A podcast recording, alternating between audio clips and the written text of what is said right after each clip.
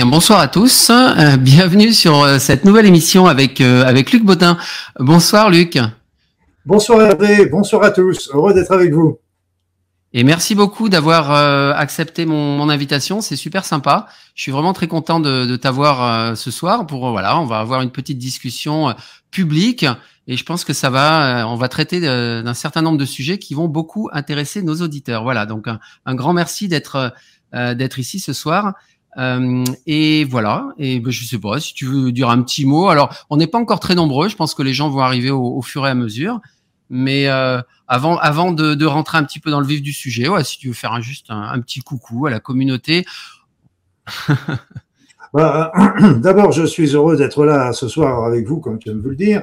Et puis en plus, les sujets euh, que, euh, que, m'a proposé Hervé euh, sont très alléchants et touchent des domaines dont j'ai peu l'occasion de parler en public.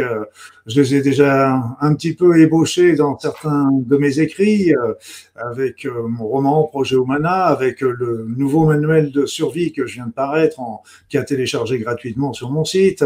voilà, donc c'est des choses que j'ai ébauché, mais euh, euh, dans le projet Humana, c'est plus qu'ébauché d'ailleurs. Et, et, voilà, donc euh, je te suis Hervé, je suis tes questions et on y va comme tu veux. Ok, c'est parfait. Bah, c'est super. Ouais, ouais, tu, tu peux te lâcher. On va effectivement, on va traiter des sujets assez, assez ésotériques. Euh, N'hésite pas à dire tout ce que tu peux dire, tout ce que tu veux dire, bien évidemment. Euh, et oui, et je m'excuse, Virginie. Effectivement, elle fait un petit commentaire. Moi, je continue à être le petit Bouddha rouge. En tout cas, je te remercie de ta tolérance et d'accepter le fait que je reste encore sous cette apparence de petit Bouddha rouge. Malheureusement, c'est une c'est une ligne éditoriale, on va dire, que je me suis fixée, que je que je garde pour l'instant et sans doute encore un certain temps.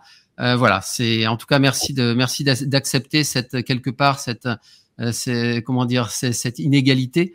Euh, en, en, tout cas voilà, j'en suis désolé pour pour nos auditeurs. En tout cas, bienvenue à toi. Alors, bah, pour, pour commencer, pour rentrer un petit peu dans le, dans le vif du sujet, donc, est-ce que tu pourrais, parce que je suis pas sûr que, alors, je sais que tu es, tu es très connu dans la communauté, bien évidemment, euh, mais je ne suis pas sûr que tout le monde te connaisse en réalité. Donc, est-ce que tu pourrais commencer justement par nous dire quelques mots sur, sur qui tu es et, et euh, en gros ton, ton, parcours? comment comment euh, passe-t-on finalement de la faculté de médecine aux soins énergétiques intemporels? C'est une question qu'on me pose souvent et bien au-delà parce que c'est je vais jusqu'à la médecine spirituelle comme on aura certainement l'occasion de parler euh, ce soir parce que pour moi c'est le fondement de, de, de des causes à la fois de, de, de la maladie mais également à travers ça de tous nos problèmes que nous pouvons rencontrer au cours de notre existence.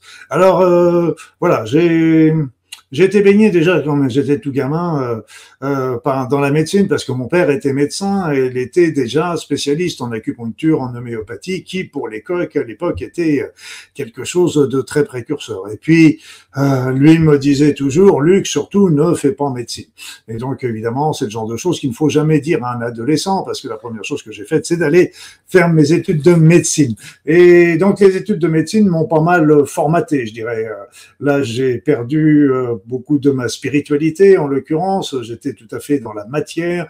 Euh, on, regardait surtout le côté des organes, des cellules.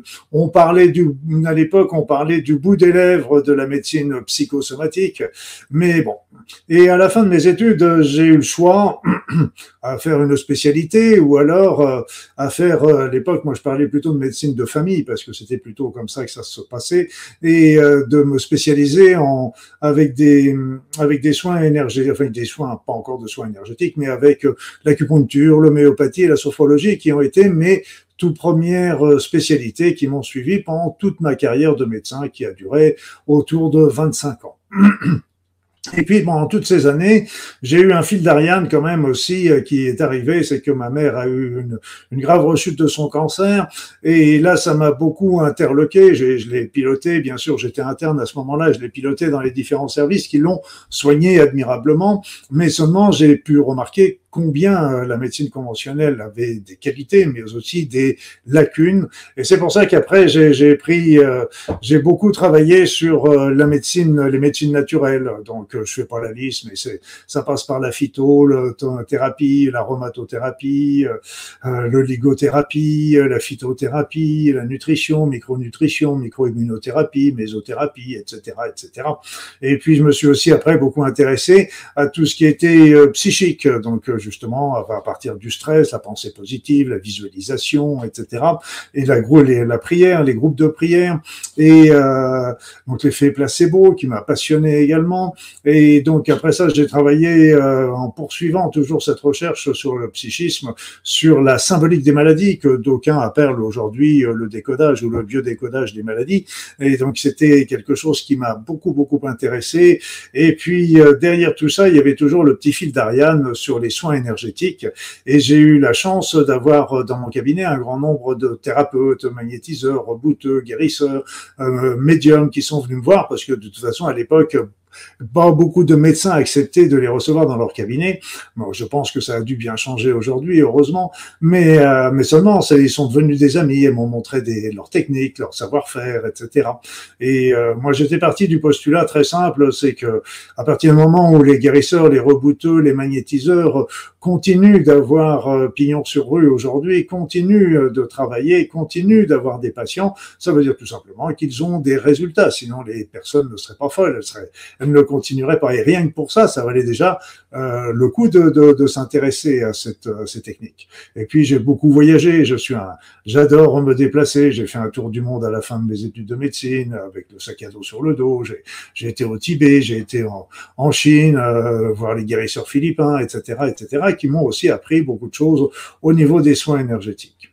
Et puis euh, progressivement. Euh, il y a eu un, phénomène qui s'est passé, c'est que le premier, le premier virage, c'était euh, c'était quand j'ai arrêté médecine, je ne savais pas où j'allais. Hein, de toute façon, je ne savais pas où j'allais. J'ai arrêté parce que je me sentais plus en adéquation avec la médecine qu'on m'imposait de faire. Et donc c'est pour ça que je suis parti, mais je ne savais pas où aller, ce que j'allais faire, etc. Et là, comme je dis souvent, euh, suivez votre route, n'attendez pas les opportunités pour faire, faites, faites les choses et les opportunités arriveront. C'est, ce qui s'est passé pour moi. Et donc euh, j'ai commencé à, à vouloir créer un centre, un lieu euh, pour aider les personnes au cours de leur maladie en complément des médecines conventionnelles. Moi, je travaille toujours dans la complémentarité et le mot alternative me, me fait pousser de l'urticaire. Pour moi, les deux sont très très liés, très complémentaires. C'est comme un vaste puzzle où tout s'engraine et l'être humain s'aperçoit au centre de ce puzzle.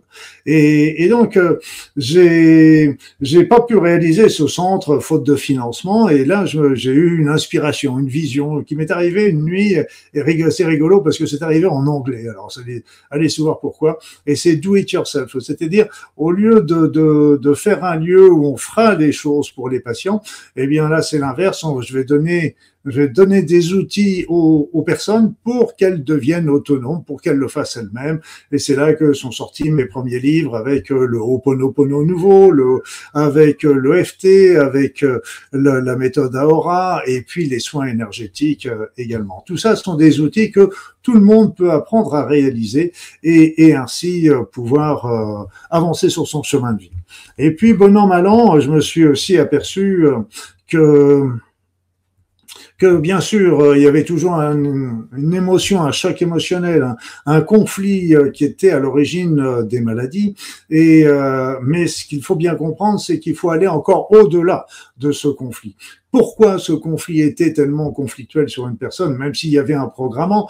Euh, disons pourquoi ce programmant a été aussi très conflictuel, c'est parce que ça répondait à une souffrance de l'âme, à une souffrance de l'être.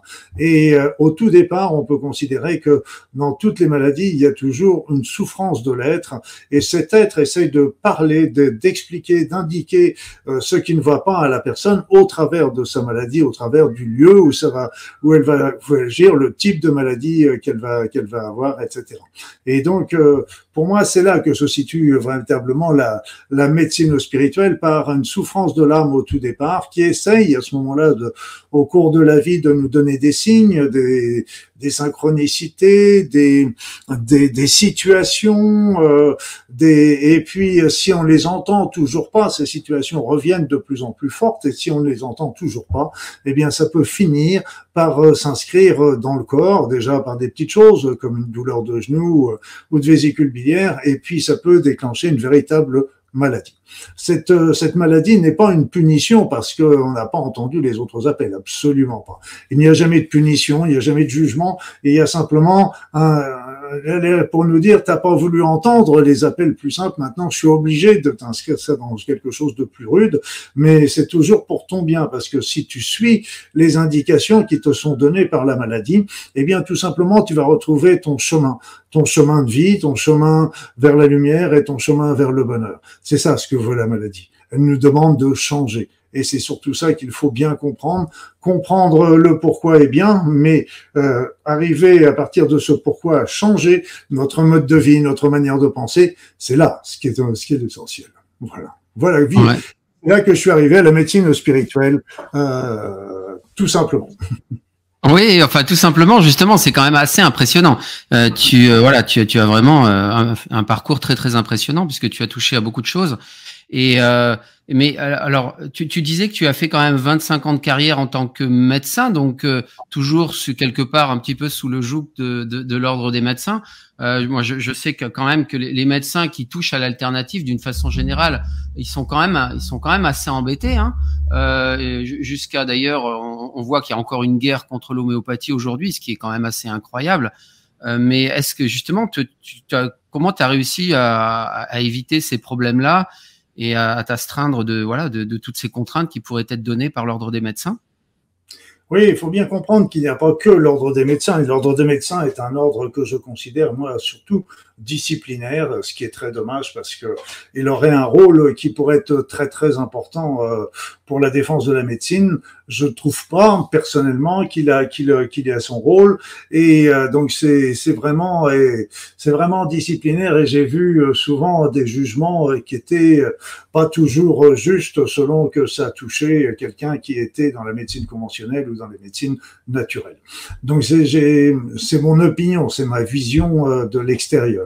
Personnellement, j'ai jamais eu de démêlé avec euh, avec l'ordre des médecins, euh, tout simplement parce que je pense, ce qu'il faut bien comprendre, c'est que l'ordre des médecins, il y a des conseils départementaux de médecins, donc et les conseils départementaux euh, bah, sont variables aussi. L'esprit, les esprits sont plus ou moins euh, regardants ou spécifiques les uns que les autres. Euh, bon, a priori, je devais être dans un conseil qui était plus tolérant, acceptant, et en plus de ça, de mon côté, moi, je je, faisais mon travail de médecin euh, quand tu es aujourd'hui de généraliste.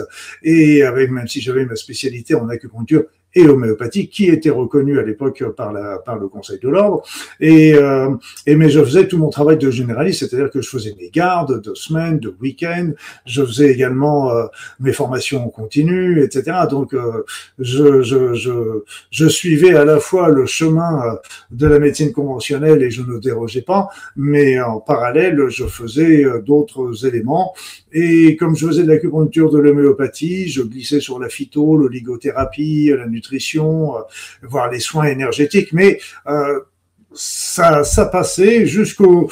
Donc moi j'ai arrêté la médecine, j'ai fait j'ai eu plus de trois cabinets, j'ai j'ai arrêté ma, la médecine et quelques temps après avoir arrêté la médecine, l'ordre des médecins dans lequel je devais aller m'inscrire euh, parce que j'avais changé de département de domicile, euh, commençait à me dire il faudrait qu'on discute de vos activités, etc. Là, je me suis dit euh, réfléchissons, réfléchissons.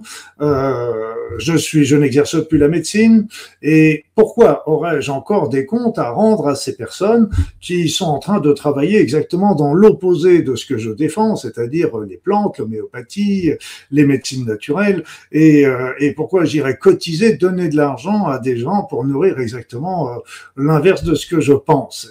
Et, donc euh, c'est là que je me suis dit, bah, le plus simple est de me désinscrire de l'ordre des médecins ce que j'ai fait volontairement. J'avais trouvé d'ailleurs très désagréable aussi la manière dont il traitait un petit peu les médecins. Il faut venir à telle heure, tel jour, etc. En plus, j'étais pas là, j'étais parti à l'autre bout du monde. Et donc, il n'en était pas question. Et c'était, et c'est pour ça que je me suis désinscrit. C'est pour ça que je ne porte plus le titre de docteur. J'ai plus le droit de le porter. Mais c'est pas grave. Il est toujours dans mon cœur. Et comme on dit, docteur, médecin un jour, médecin toujours. C'était, c'est exact. Mais euh, c'est comme ça. Mais je dirais que j'ai pas eu de démêlé euh, difficile avec l'ordre des médecins, a priori, pour moi. Ouais, bah c'est tant mieux. Ça veut dire que tu as des bons anges gardiens.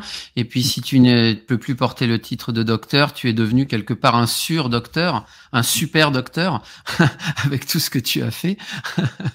Alors, bon, ça c'est moi qui te le donne le titre. Il hein. a pas de. Fais attention à mon ego. Moi, je fais toujours très attention à mon ego. Ouais, tout à fait. Tu as tout à fait raison. C'est super important, sachant que moi, moi, ce que je dis souvent aussi d'ailleurs, c'est que euh, l'humilité est une des clés euh, qui ouvre la spiritualité. Et lorsqu'on quitte l'humilité, ben finalement, euh, on, on, risque de s'égarer. Donc c'est très très bien. Tout à ton honneur.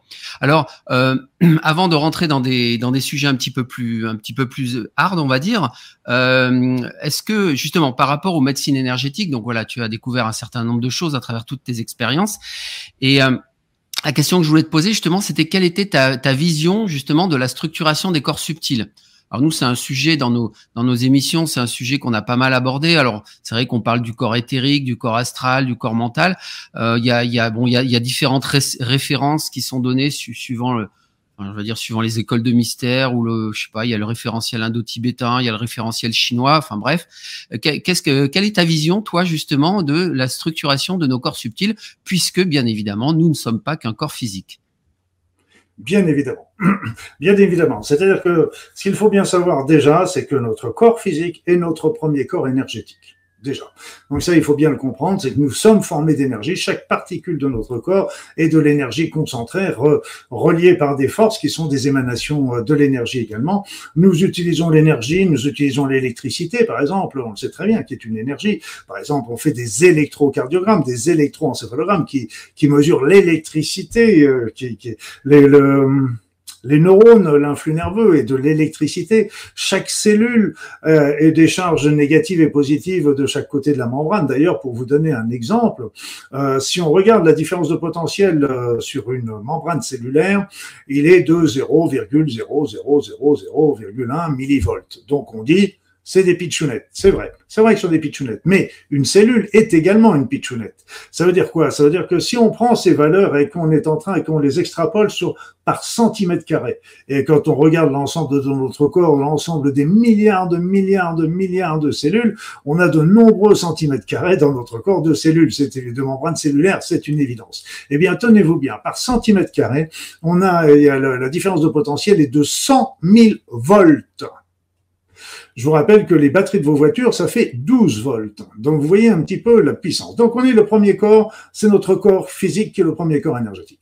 Alors moi j'ai changé un petit peu, j'ai modifié non pas les noms, mais euh, un petit peu ma vision euh, des différents corps. Le, le deuxième corps qui lui est au-dessus de nous et c'est notre corps éthérique. Notre corps éthérique c'est un euh, c'est, il fait à peu près une trentaine de centimètres en moyenne d'épaisseur, euh, 20 à 40. Et c'est lui, c'est notre réserve énergétique. C'est lui qui va filtrer les énergies qui vont rentrer et qui vont sortir de notre corps. C'est un moule du corps physique, un moule du corps physique. C'est lui qui va lui donner aussi sa forme. Et pour moi aujourd'hui, euh, le corps physique et le corps éthérique sont les deux faces d'une même pièce, c'est-à-dire de notre être. Mais on a une qui est la face matière, l'autre qui est la face énergétique, mais on est, les deux sont toujours, toujours collés l'une à l'autre. Et euh, c'est pour ça que quand on fait des sorties hors du corps ou même des, des états de mort imminente ou de mort tout court, eh bien, tous les corps, autres corps s'en vont se détache du corps physique et du corps éthérique, mais le corps éthérique, lui, reste toujours en contact avec le corps physique parce que c'est sa réserve énergétique. Et au moment de mourir, quand il s'agit d'une mort euh, programmée, c'est-à-dire euh, de vieillesse ou de maladie, malheureusement, eh bien, ce que je me suis aperçu, c'est que les personnes avaient un corps éthérique qui fondait d'une manière extraordinairement importante. Il mesurait plus que 2-3 cm, ce qui montrait que la personne était prête à partir, alors que son corps euh, spirituel, lui, envahissait toute la pièce. Et ce qu'il faut savoir, c'est que l'énergie de ce corps éthérique permet aussi aux, aux âmes de, de se détacher du corps physique. C'est l'énergie qui va les permettre de se propulser vers l'au-delà. Après ça, on se retrouve le, les autres corps, donc astral, mental, spirituel, divin, euh, eh bien, ou âme si vous préférez, eh bien, ça sont des, sont des, sont des corps subtils qui sont à la fois euh, dans notre corps physique et en dehors de notre corps physique, parce qu'ils sont situés sur d'autres fréquences, d'autres euh, vibrations. Et plus on va monter, et plus les vibrations vont être élevées. Alors c'est pour ça qu'il faut pas comprendre que c'est pas un, on n'est pas des sandwichs, on est vraiment euh, ces êtres, ces, ces fréquences sont là dans notre corps. Et pour que vous le compreniez bien, vous pouvez, euh, je donne souvent l'analogie avec avec l'endroit où vous êtes là tout de suite, où vous, eh bien ceux qui m'écoutez, eh bien dans cet endroit, vous devriez pouvoir capter probablement de, des dizaines de stations euh, euh, radio, pour ne parler d'elles. Je parle même pas de la télévision, de la téléphonie, etc. Ça veut dire quoi? C'est-à-dire que vous êtes capable, dans la pièce où vous vous trouvez, il y a des dizaines d'ondes différentes sur des fréquences différentes qu'on peut capter en clair d'ailleurs avec un appareil de radio euh, qu'on va fixer comme ça. Mais euh, ces, ces différentes ondes sont là au même endroit en même temps. Eh bien, de la même manière, nos corps subtils qui sont formés d'ondes de fréquences différentes peuvent être au même endroit dans le corps physique et déborder du corps physique. Ah donc, euh, comme, euh, comme tu le disais, Hervé, après ça, il y a le corps astral, c'est là où se forment nos émotions. Et donc, euh, dans le corps suivant, c'est le corps mental et que j'ai plutôt tendance à appeler le corps de la conscience parce que pour moi, c'est là que se trouve le corps, la conscience. Lui, il est formé en fait de deux corps deux corps, le, le beau et le bas mental. Alors si on veut être très schématique, je dirais que le bas mental correspond un peu au cerveau gauche, donc la raison, la logique, le raisonnement, etc. Et le, le haut mental correspond au cerveau droit, donc l'intuition, la, la, le ressenti, la synthèse, etc. Et pour moi, c'est là que se trouve notre conscience, c'est là que se trouve là où se trouvent notre nos, décisions, on prend nos décisions. Et d'ailleurs, euh, au-dessus, c'est souvent présenté comme une auréole. Il y aurait aussi une auréole autour de notre tête. Là encore, c'est c'est pas tout à fait la vision que je vois. Pour moi, je vois plutôt ça comme étant une demi-sphère, une demi-sphère qui va vraiment euh, c'est pas un casque qui va être autour, c'est vraiment une demi-sphère qui va rentrer dans notre cerveau. Et parce que vous savez, il y a des petites choses qui sont amusantes. Euh, c'est déjà quand on fait des sorties hors du corps, quand on fait des états de mort imminente, euh, les personnes ont des consciences, peuvent décrire ce qu'elles ont fait, ce qu'elles ont vu, ce qu'elles ont entendu. Et pourtant, quelque part, il y en avait beaucoup qui étaient mortes alors qu'elles étaient sur un table d'opération et en train d'être réanimées. Donc leur cerveau ne fonctionnait plus. Et pourtant, elles étaient capables après de dire ce que les, les médecins avaient fait pour pour la Comment est-il possible? Et, là, comme je dis souvent, c'est un peu comme quand on, décède, euh, tous nos corps euh, subtils s'en vont, sauf le corps éthérique, comme je vous l'ai dit tout à l'heure, mais on s'en va pas avec le cerveau sous le bras. Donc euh, notre conscience, elle est ailleurs. Et vous savez peut-être... Je vais vous donner un exemple parce que je pourrais vous en donner beaucoup. un exemple qui est, qui, est, relativement récent d'ailleurs, qui a été étudié tout récemment. Vous savez que on s'est aperçu que le cerveau, votre cerveau. Prenez la décision quelques secondes, et je dis bien secondes, avant que vous n'ayez pris la décision. Impressionnant, n'est-ce pas? Alors là, la médecine le constate, mais elle n'a pas d'explication. Si par contre on considère que on a cette, ce, cette conscience qui chapote, c'est un véritable ordinateur quantique, alors que notre cerveau est un, un ordinateur analogique, pour vous donner un petit, un petit ordre de référence. Et et donc c'est le cerveau quantique, c'est ce cerveau, cette conscience qui a pris la décision et qui la transmet au cerveau pour euh, qu'il la, pour qu'il la, la, la transmette, qu'il qu'il qu'il fasse bouger, bouger le bras, lever la jambe, etc., euh, etc. Donc tout ça, c'est, c'est pour moi, c'est pour moi, j'appelle plus ça le corps mental, j'appelle ça vraiment le corps de la conscience. Après ça, qu'est-ce qu'on a? On a encore un autre corps qui est le corps spirituel. Le corps spirituel qui lui vient encore chapeauter, encore en plus, chapeauter encore euh, le corps mental. Et euh, c'est lui aussi qui est très lié avec les réincarnations. C'est lui qui contient aussi les informations euh, de, nos, de nos vies passées et peut-être de nos vies futures. Parce que là encore, le temps est très, très aléatoires. On sait très bien que le futur euh, va intervenir, va agir sur nos propres nos décisions du présent. Euh, pour beaucoup, le passé, le présent et le futur euh, avancent ensemble en même temps, euh, si je peux m'exprimer ainsi. et donc, il n'y a pas le, le, présent pourrait être une succession de temps présent également. Et il y avait Hawkins, le, le, physicien Hawkins, qui disait lui-même qu'il ne comprenait pas pourquoi on se rappelait du passé, pourquoi on ne se rappelait pas du futur. Donc tout ça, c'est pour vous dire que c'est le c'est le corps spirituel qui contient toutes ces toutes ces informations. C'est lui qui est la partie la plus, déjà une partie la plus élevée de, de, de notre être et euh, qui, revient aussi avec notre karma. Mais là encore, il faut euh, oublier la notion karma-punition. Karma-punition, c'est pas ça. C'est pas du tout ça. S'il n'y a pas de punition, il n'y a pas de jugement, je vous l'ai déjà dit. C'est simplement, euh, on a eu dans une vie antérieure quelque chose qu'on a fait, une décision qu'on a prise et qu'on pensait justifiée, bonne, etc. Mais on sait planté, comme on dit. Et là, d'un seul coup, euh, ben, on n'a pas eu assez de vision, d'intelligence, euh, de clairvoyance, appelez ça comme vous voulez, pour comprendre qu'on s'était trompé. Et donc, on va décéder avec, euh, avec ce problème non résolu. Et donc, on va revenir dans une vie ultérieure avec ce même problème pour de nouveau le revivre et le solutionner dans cette vie de temps en temps, on a la tête dure, c'est qu'il faut, il faut y passer plusieurs fois pour, pour vraiment, je parle de ça parce que certainement bienvenue au club, comme on dit. Et euh, on a la tête dure, on comprend pas toujours, et, et donc euh, c'est ça le karma. On revient pour revivre certaines situations qu'on n'a pas comprises précédemment. C'est tout. Et puis, Alors là, tu m'interpelles. Là, là, tu m'interpelles parce que il me semblait avoir compris certaines choses justement par rapport à ta, ta compréhension de ces, ces choses-là à travers ton manuel de survie. Et alors justement, et, on va et ça va nous amener à la suite, à la suite des sujets. Et, avant d'aller justement vers vers cette suite, je vous propose un, un petit intermède euh, déjanté, comme euh, j'ai l'habitude de le faire pour ceux qui nous connaissent.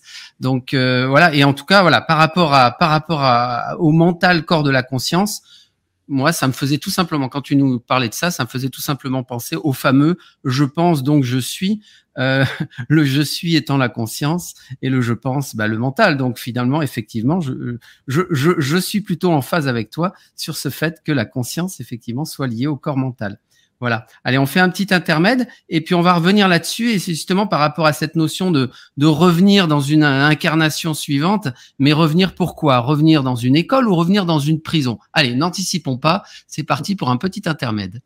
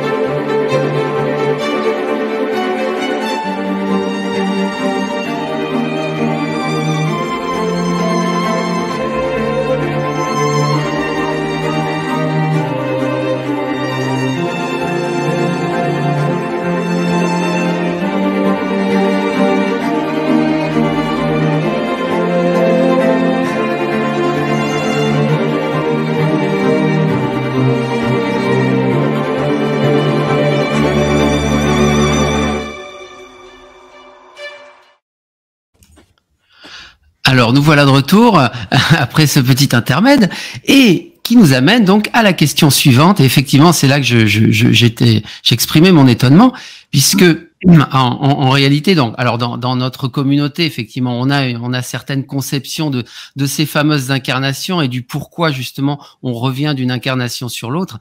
Euh, et donc la question que je voulais te soumettre, c'était une question finalement profonde. Quel est le sens de l'incarnation sur Terre selon toi? Voilà, sachant qu'effectivement, nous, on a l'habitude de manipuler deux visions antagonistes que l'on observe dans le monde de la spiritualité. une vision justement qui nous donne ben, la vision d'une terre qui est une terre d'école, d'apprentissage, où nous sommes des apprenants dans une école de joie et de souffrance, où nous venons, voilà, peut-être justement, nous revenons régulièrement pour apprendre des choses qu'on n'a pas bien assimilées dans une dans une leçon précédente, ou bien une terre prison où finalement euh, nos âmes seraient euh, des, espèces de d'otages enfermés dans une matrice. Hein, tu connais ce concept, ou des, et des prisonniers le plus souvent inconscients de leurs conditions, sauf bien sûr euh, quelques individus qui travaillent sur la spiritualité qu'on appelle travailleurs, guerriers de lumière, etc. Alors, selon toi, terre école ou terre prison il y, a, y, a, beaucoup de choses à dire encore là-dessus, parce que bon, la conception de l'univers, euh, à mon sens, c'est un univers en 3D où nous sommes justement en train de d'apprendre. Je pense qu'on est venu, venu euh, comme on parle beaucoup, de la personne parle beaucoup de mission de vie, je pense que c'est une appellation fallacieuse. Il faudrait mieux parler de chemin de vie. Là, on serait déjà un peu plus euh, euh, sur la réalité. Comme je le disais, on est venu pour apprendre un certain nombre de choses par rapport peut-être à, à, des situations antérieures que nous n'avons pas résolues. On a choisi la famille qui a le même problème et c'est pour ça qu'on retrouve aussi ces problèmes-là dans la famille, dans la généalogie de la famille. tout ça, c'est pareil. On va les revivre dans cette vie-là. Donc euh, tout ça, c'est pour on est là venu là pour faire des choses, pour apprendre, mais pour apprendre quoi l'essentiel? Quel est le but essentiel de notre vie? Et c'est ce que je dis et répète toujours aux personnes qui cherchent leur chemin. Eh bien, vivez tout simplement dans l'amour. On est là pour vivre l'amour, on est là pour apprendre dans l'amour, on est là pour développer l'amour. Et là, c'est c'est ça aussi qui va nous permettre de transcender toutes les matrices. Alors, euh, je dirais qu'il y, a y a une matrice qui est normale, qui est euh, qui est logique, c'est cette matrice euh, en 3D euh, qui qui nous qui est avec cet univers avec l'espace-temps. Donc c'est là où on vit, on revit, on, on, on, meurt, on part dans un au-delà qui est quelque part à la limite de cette de cette 3D et qui va revenir. On passe par un intermonde qui n'est pas très amusant, mais on pourra en reparler un petit peu plus tard. Et quoi qu'on va même en parler maintenant, parce que tout simplement ça c'est encore la conception logique de, de, de, de l'univers et on, peut sortir justement de cette de cet univers, on peut sortir de ça grâce à une chose, c'est l'amour. C'est c'est vraiment cette cette tout est une question de vibration dans cet univers. Euh, c'est une question de vibration parce que là encore, je disais qu'il n'y avait pas de jugement. C'est une question une question de de niveau vibratoire tout simplement. Euh, je donnerai un exemple. c'est si vous allez euh, euh, suivre par exemple des cours d'anglais, que vous êtes adulte et que vous allez prendre des cours d'anglais, que on va vous demander à l'entrée si vous avez, si vous parlez déjà anglais ou si vous êtes débutant, etc. Donc en général, il y a trois cours. Il y a les débutants, il y a les ceux qui parlent un petit peu anglais mais qui veulent aller plus loin, ceux qui parlent déjà bien anglais et qui veulent vers l'anglais parfait. Donc il y a trois niveaux. Et quand vous arrivez, euh, si vous êtes débutant, on va vous mettre dans la première débutant. On va pas vous mettre. C'est pas une punition, c'est simplement parce que si on vous met dans le dans le, dans le niveau perfectionnement, vous serez perdu tout de suite. Et là, c'est pareil au niveau vibratoire. On, dès qu'on on est, on se retrouve pile poil dans le niveau vibratoire qui nous correspond. C'est comme disait, il y avait une phrase de, de, de Jésus qui était très bien. C'était, il y a beaucoup de maisons dans la maison de mon père. Et ça, ça veut dire qu'il y a beaucoup de niveaux. Tout c'est pas, c'est pas structuré comme nous on a tendance à le faire avec avec des niveaux, des machins, des choses comme ça.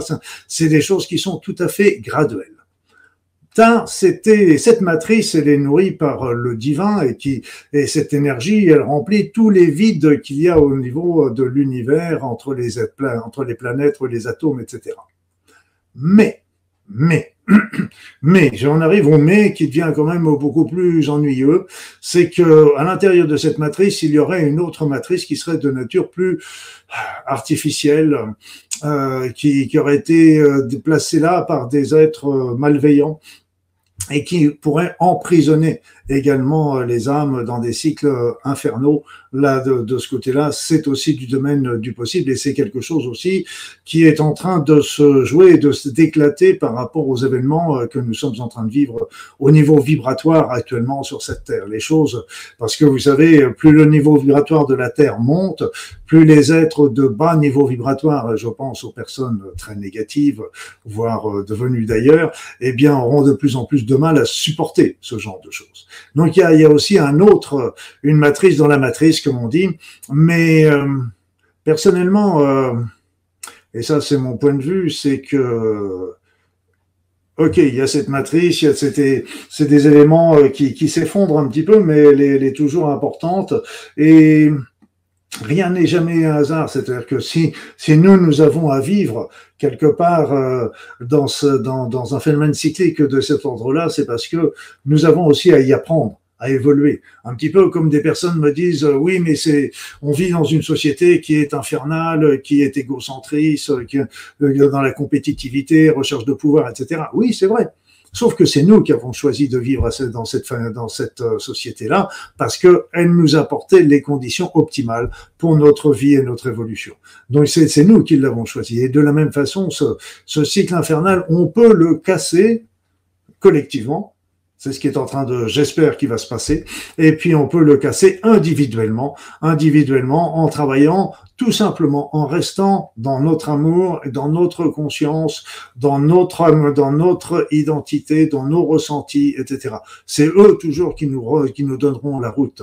Et je dis toujours aux personnes qui, qui vont partir euh, sur l'autre rive, euh, restez toujours dans cet amour, restez, écoutez toujours votre cœur, quel que soit ce que vous allez retrouver de l'autre côté. Restez, c'est votre cœur qui vous donnera la route. N'écoutez pas forcément les personnes qui pourraient se présenter et qui, ne, qui peuvent se présenter sous des faux drapeaux ou de faux habits. Donc c'est pour ça qu'il, c'est là aussi où ils peuvent piéger, ils peuvent piéger les âmes euh, dans cet intermonde qui est euh, l'intermonde, c'est le monde des esprits, si vous voulez, c'est le monde qu'on va visiter également euh, dans les voyages chamaniques. Et c'est pour ça quand on fait un voyage chamanique, on est accompagné par un animal totem, un guide, qui va nous emmener dans les endroits où qui ne sont pas trop trop dangereux par rapport à nous et qui, qui est là toujours pour pour nous protéger. Dans, ce, dans cet intermonde il n'y a plus de matière. Il n'y a plus de matière, c'est-à-dire que l'esprit règne en maître. C'est-à-dire que vous pensez, vous avez immédiatement. Et donc, euh, c'est évident que si on arrive là-bas et avec un esprit, par exemple, euh, qu'on a raté sa vie, euh, qu'on a fait des grosses erreurs, qu'on qu'on mérite l'enfer, on va se créer cet enfer. C'est nous qui allons le créer et il va falloir beaucoup de temps pour que la personne comprenne que c'est elle qui se crée son propre enfer et que si elle change simplement ses pensées, elle va, elle va, elle va trouver la porte pour en sortir. Donc c'est encore une école qui peut être difficile. Dans cet intermonde, il y a des très belles choses, mais il y en a aussi des très très mauvaises. C'est pour ça qu'il est important de rester euh, dans son cœur, dans son amour et d'écouter son intuition malgré tout ce qu'on peut trouver sur le chemin. Et quelque part, le, livre des morts euh, tibétains ou les livres des morts euh, égyptiens expliquent un peu grosso modo ce genre de choses. D'accord. Alors, tu sais qu'il y a une donc il y a un concept qui s'est pas mal développé donc dans notre communauté, euh, qui est le, concept des star seeds, donc euh, semences d'étoiles. Euh, justement, donc par rapport à cette, conception là que, que tu nous donnes euh, de cette matrice 3D doublée d'une matrice artificielle, qu'est-ce que comment dire euh, par rapport à, une, un individu, est-ce qu'on nous sort, est-ce que nous sommes tous des starseeds de ton point de vue, ou bien est-ce que justement les starseeds, ce sont des êtres un peu différents, un peu particuliers, justement, qui ont un, un alors peut-être pas du coup une, mission de vie, mais un chemin de vie un petit peu différent euh, dans cette euh, dans cette matrice dans laquelle nous vivons. Quelle, est ta et puis toi-même, est-ce que tu te considères, je sais pas, comme un starseed Enfin, quelle est ta vision de, de ça? Euh, euh, je, vais déjà répondre pour moi. Pour moi, c'est par rapport au. Euh, je ne me considère pas comme étant un starseed. Euh, je quand je regarde la définition des starseeds, etc., bon, c'est vrai que je retrouve un certain nombre de points qui sont communs avec moi. Euh, j'ai, comme tous les humains, j'ai la tête dans les étoiles, mais j'ai la tête, les pieds sur la terre. Et c'est vrai que j'ai certainement dû, j'ai vécu aussi dans des vies, euh, des vies extraterrestres, comme on a tous dû le faire dans tous autant que nous sommes sur cette terre. Euh, tu as des souvenirs, excuse-moi, tu, tu as des souvenirs de vie sur d'autres planètes, c'est ça? Oui, j'ai retrouvé des vies euh, sur d'autres planètes, oui, en effet. En effet. D'accord. En effet. C'était plus exactement, c'était même pas une vie sur une autre planète, c'était une vie sur la Terre, où j'étais un extraterrestre qui était venu euh, aider les humains de l'époque à se développer. Ah bah c'est peut-être ça un Starseed finalement. c'est peut-être c'est une vision, mais là j'étais venu en, euh, dans toute ma matérialité, mais et c'est pour ça moi je suis quelqu'un de très attaché à cette euh, à cette terre et moi malgré que j'ai toujours adoré les romans de science-fiction, euh, les étoiles, etc. Mais je me sens pas attiré plus par telle ou telle étoile. Euh, Orion, Sirius, bien sûr, ça fait toujours rêver, mais, euh, mais pas plus que ça, je dirais, quelque part. Pour moi, je suis vraiment humain, terrien, euh, et, et 100%, je dirais, quelque part, même si on a eu des vies, euh, au moins dans cette vie-là, je dirais, au moins dans cette vie-là. Donc, je pense qu'il y a des personnes qui, qui ont eu la chance de, de, de, de pouvoir s'éveiller, peut-être plus rapidement que les autres, je n'en sais rien. mais de toute façon, ce qu'il faut bien comprendre, c'est que personne n'a la vérité absolue euh, et, et, que ce qui est important, c'est que chacun fait son propre chemin. C'est ça qui est important. Nous avons tous notre propre chemin. C'est ce qu'on dit toujours du maître, le, maître d'école ou le maître tout court. C'est pas lui qui doit remplir la tête de ses élèves de plein de connaissances. Et le maître d'école doit donner plutôt le goût à son élève de, de, de continuer de développer euh, ses recherches, son apprentissage par lui-même. Et c'est à peu près ça ce que euh, que, ce que j'essaye aussi de faire. C'est pour ça que je donne temps en je dis toujours, ce sont mes opinions. Écoutez-les, mais ce ne pas forcément quelque chose qui va vous répondre. Si, c'est, mais ça peut vous aider à, à faire bouger vos pensées, à trouver d'autres choses, à voir d'autres choses. Donc c'est, c'est que pour moi, on est toujours dans un chemin euh, individuel. Et euh, ben, on rencontre toujours des gens à droite, à gauche, moi y compris sur euh, sur ma route, j'ai rencontré plein de belles âmes, plein de belles choses et qui m'ont aidé, qui m'ont permis de comprendre certains aspects. Et puis on en prend un ici, on en prend un l'autre et puis et puis après ça on fait son avancement. Parce que c'est vrai que comme je le disais tout à l'heure euh, quand j'avais fait mes études de médecine, j'étais devenu complètement athée. Et donc il a fallu du chemin mais un chemin par moi-même donc que j'ai fait par ma spiritualité personnelle pour, pour retrouver la route du divin. À un moment, j'étais anarchiste, ni Dieu ni maître. Aujourd'hui, je suis plutôt toujours dans pas de maître, mais maintenant, je reconnais qu'il y a un divin et c'est quelque chose d'important. Les maîtres, ça me dérange toujours, ça me fait toujours un petit peu pousser le ticket. Alors, pardonne-moi de revenir encore à, finalement à ma notion de Starseed. De, de ce que je comprends, euh, en fait, euh, enfin, pour toi, ça n'a pas de valeur particulière cette notion de, de. En fait, dans, dans, notre communauté, si tu veux, ça crée une espèce de d'élitisme où euh, le Starseed ou la semence d'étoiles ou le guerrier de lumière, enfin, je sais pas quel nom on peut lui donner, finalement aurait quelque part une mission de sauvetage ou d'éclairage justement de des âmes sur cette planète. Et à, à t'entendre parler, j'ai pas le sentiment que voilà que ce, ce, ce terme de Starseed te te parle ou te voilà c'est. Ah, il y a, y vas-y. Oui, non, mais c'est qu'il y ait des personnes qu'on essaie, on s'éclaire tous les uns les autres, on s'éclaire tous les uns les autres. Euh, tout le monde apprend de l'autre et on s'éclaire tous les uns les autres. Ce qu'il faut, ce qu'il faut comprendre, ça c'est très important. Et pour moi, c'est, je suis toujours un électron libre, euh, je l'ai toujours été, euh, et je considère que nous avons les capacités par nous-mêmes on a la puissance, on a l'énergie, on a les capacités, tous les individus. Et toujours, ce qui me, ce qui me gêne, c'est, c'est justement cette notion d'élitisme, comme, euh, comme tu parlais tout à l'heure. Et c'est, c'est, voilà, c'est, il peut y avoir des gens qui sont là pour donner des informations, donner des visions nouvelles. Euh, il y en a toujours eu, euh, et il y a toujours eu ces grands maîtres, ces grands philosophes qui nous ont apporté mille bonnes choses. Mais ce qu'il faut bien comprendre, c'est que ce sont des informations qui nous pour qu'on développe. Il faut, faut arrêter d'attendre d'être secouru, d'être aidé par ceci ou par cela, que ce soit par euh, des extraterrestres ou que ce soit par les êtres de lumière ou par le divin. On a les capacités en nous, en nous individuellement et en, et en nous euh, collectivement. Et c'est pour ça que euh, moi je voyais ça par exemple avec, euh, je ne sais pas si, si c'est juste ou pas, l'avenir nous le dira, mais les, les éléments de, de QAnon ou choses comme ça. Là, je suis euh, très prudent parce qu'entre entre tout ce qu'on nous dit, ce qu'ils nous promettent et ce qui arrive, euh, il y a une grosse différence.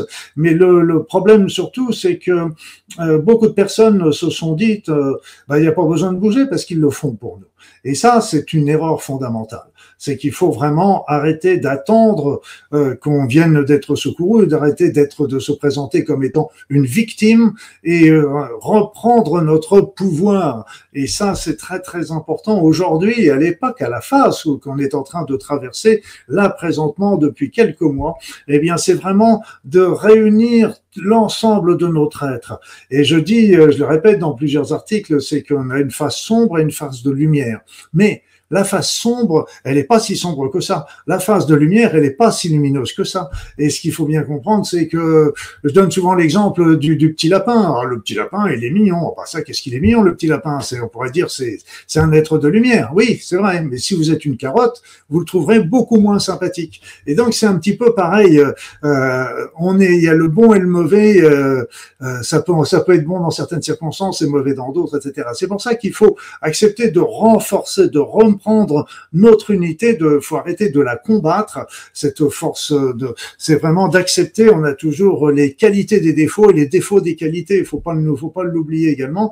Retrouver notre notre complétude et comme je le disais tout à l'heure avec le corps physique et éthérique, c'était les deux faces d'une même pièce. Eh bien, la partie sombre et la partie lumineuse de notre être, c'est les deux faces de notre être. Et quand on les accepte, et là, moi, je me suis aperçu de ça en travaillant sur moi eh bien, ce qui était génial, c'est que je retrouvais une paix intérieure je n'étais plus dans un champ de bataille, j'étais sur une paix intérieure, dans le calme, et là, on pouvait commencer véritablement à, à travailler beaucoup plus sur les notions d'amour, de compréhension, de compassion, etc.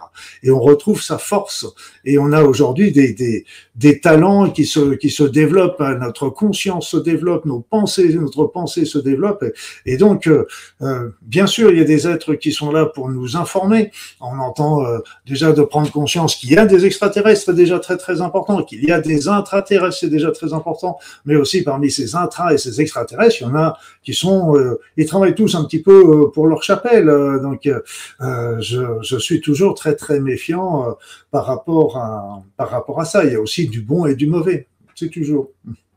Alors, ben, ouais, mais, mais c'est intéressant. Alors moi, je suis, complètement en phase avec ce que tu dis. Là, tu as, tu as cité l'exemple de QAnon, mais justement, euh, si, on, si je voulais tirer un petit peu la ficelle, je te dirais, ben alors ça veut dire que finalement, tu reconnais que euh, à, travers QAnon ou d'autres euh, ou d'autres choses, l'alliance, ne vous, ne, voilà, vous souciez pas, euh, l'Alliance s'occupe de tout, vous allez être bientôt délivré. donc ça, ça sous-entend qu'il y a des forces quelque part démobilisatrices, et ça sous-entend aussi qu'il y a un enjeu quelque part, qu'il y a un enjeu caché, et qu'il y a, et qu'il y a la nécessité de se libérer de quelque chose. Mmh. Et, euh, et, et, je pense, enfin, je pense que tu es, je pense que tu reconnais aussi cette, cet aspect des choses. Je vais donner un exemple par exemple à QAnon qui dit euh, qu'ils avaient pris qu'ils avaient fait prisonnier tel ou tel membre politique, etc., et qu'ils l'avaient jugé et qu'ils l'avaient euh, et qu'ils l'avaient euh, euh, tué, enfin qu'ils l'avaient euh, pendu ou choses comme ça. Et je dirais que moi ça me ça me choque ça, ça me choque, même si c'était un un être qui était peut-être vil, etc. Mais de de quel droit ces ces, ces personnes ont pris et ont sont permis de, de faire un jugement de leur côté sans rien dire et puis de, même si c'est quelqu'un de très néfaste etc nous autres euh, êtres humains il y a des y a des règles il y a des lois euh, et, euh, et donc l'ensemble de l'humanité a le droit d'être au courant et de donner son avis par rapport à ça. Donc c'est un petit exemple par rapport à ça, et c'est vrai que ça risque toujours de démobiliser. Je veux dire que si QAnon euh, euh, fait vraiment euh, ce qu'il dit, bah, très bien, tant mieux, c'est parfait, j'en suis très content. Si les extraterrestres qui viennent nous aider font vraiment ce qu'ils disent, bah, tant mieux, parfait, je suis très très content, mais je ne les attends pas. Je ne les attends pas. Je, je, je ne joue pas euh, en disant j'attends qu'ils viennent pour me faire pour faire ça. Je fais un maximum les choses pour moi, pour me développer, développer mon être, développer mon, être intérieur, développer. Et c'est un boulot 24-24, euh, y compris pour moi. Il n'y a pas de plus malin, hein, vous savez. Et donc euh, c'est un, un voilà. Si s'il y a des aides extérieures qui viennent, c'est génial, c'est génial. Je, je, suis très très content des êtres de lumière, euh, des guides, etc. Mais ce qu'il faut bien comprendre, c'est je suis très très prudent euh, de savoir, euh, ben voilà, est-ce que si on enlève des certains oiseaux et pour en remettre d'autres, voilà, on a enlevé on a enlevé les rois pour mettre pour mettre Napoléon à la place. Hein, donc, suis toujours très, suis très prudent. Alors, d'accord, très bien. Moi, ça me va, ça me va, ça me va tout à fait. C'est ce que, d'ailleurs, c'est ce que je prône aussi moi dans mes émissions. Hein. c'est, c'est la mobilisation euh, sur sur notre travail spirituel, sur notre travail de guérison. Moi, c'est ce que je serine assez régulièrement. Mais alors, du coup, euh, sommes-nous en guerre, dans une guerre qui ne dit pas son nom euh, Sommes-nous dans une guerre multidimensionnelle, justement, à la surface de cette planète? Justement, il y a, il y a de toute façon des, des, il y a des enjeux qui sont déjà l'enjeu numéro un, c'est la Terre et l'humanité. Il hein, faut bien le savoir. Ça, c'est une évidence. La Terre et l'humanité comprennent les humains, les différents gouvernements, le gouvernement secret qu'on peut, qu'on, qu'il y en a, il y a euh, que ce soit, c'est évident que ces, ces, ces personnes qui détiennent euh, euh tellement de, de, pouvoir et d'argent, et curieusement, ils en veulent encore plus, euh, et donc ils sont jamais satisfaits. et c'est, c'est terrible comme ça. C'est terrible quand on pense à ça. Tous ces milliards et ces milliards qu'ils ont et ça ne leur suffit toujours pas. C'est, c'est, bref, bref, bref. Donc euh, c'est Peut-être que justement, leur objectif, c'est, c'est peut-être pas l'argent, ça c'est l'illusion qu'on en a. L'objectif, c'est peut-être justement de, de nous maintenir euh, prisonniers quelque part, parce que l'argent, comme tu dis, ils en ont, ils en ont tellement, ils en ont pas besoin de plus.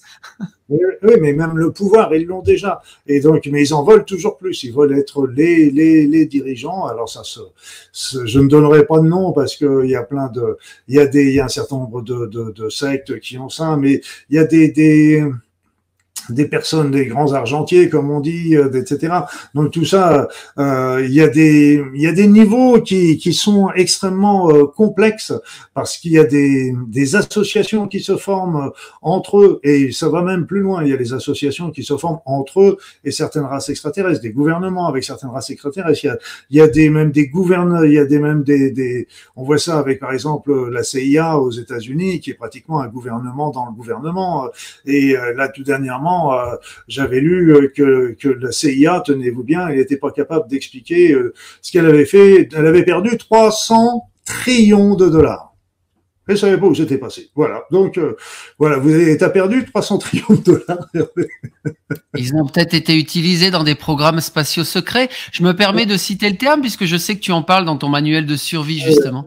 Eh oui, eh oui, pour moi, c'est et c'est pour ça que ça devient très compliqué parce que même euh, si on regarde, il y a, il y a dans tous les dans tous les pays, les principaux pays, j'entends euh, la Russie, la Chine, les États-Unis, il y a eu tout un un développement euh, d'un armement secret. Et c'est justement ces 300 trillions de dollars sont été mobilisés pour pour pour ça. Il y a aussi et c'est pour ça que c'est très complexe. Et comme on n'est pas au courant, il y a, il y a chacun de ces pays a développé sa force spatiale qui va je dirais, ils ont été sur la Lune, sur Mars et sur euh, Cérès, sur Europe depuis bien longtemps, euh, et euh, donc et même dans l'espace profond.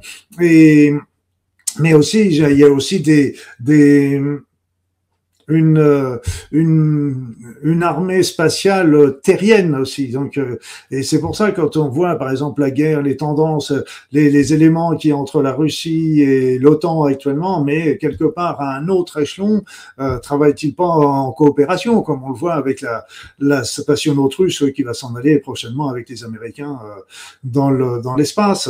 Donc c'est c'est très très difficile et et le, donc il y a des, des, associations qui se forment, il y en a qui travaillent euh, euh, complètement euh, pour leur propre compte et, et ça aurait coûté cher d'ailleurs au président Kennedy qui aurait été assassiné parce que justement il voulait reprendre le contrôle de ces recherches spatiales secrètes et qui, qui sont extrêmement puissantes, donc ont été commencées déjà par, par les nazis pendant la Deuxième Guerre mondiale.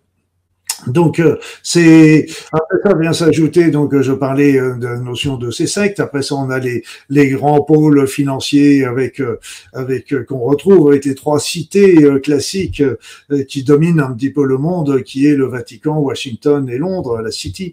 Et donc c'est c'est des c'est c'est des, des forces énormes. Après ça toutes les on se retrouve avec toutes les les sectes qui sont plus ou moins connues secrètes et enfin on les connaît tous.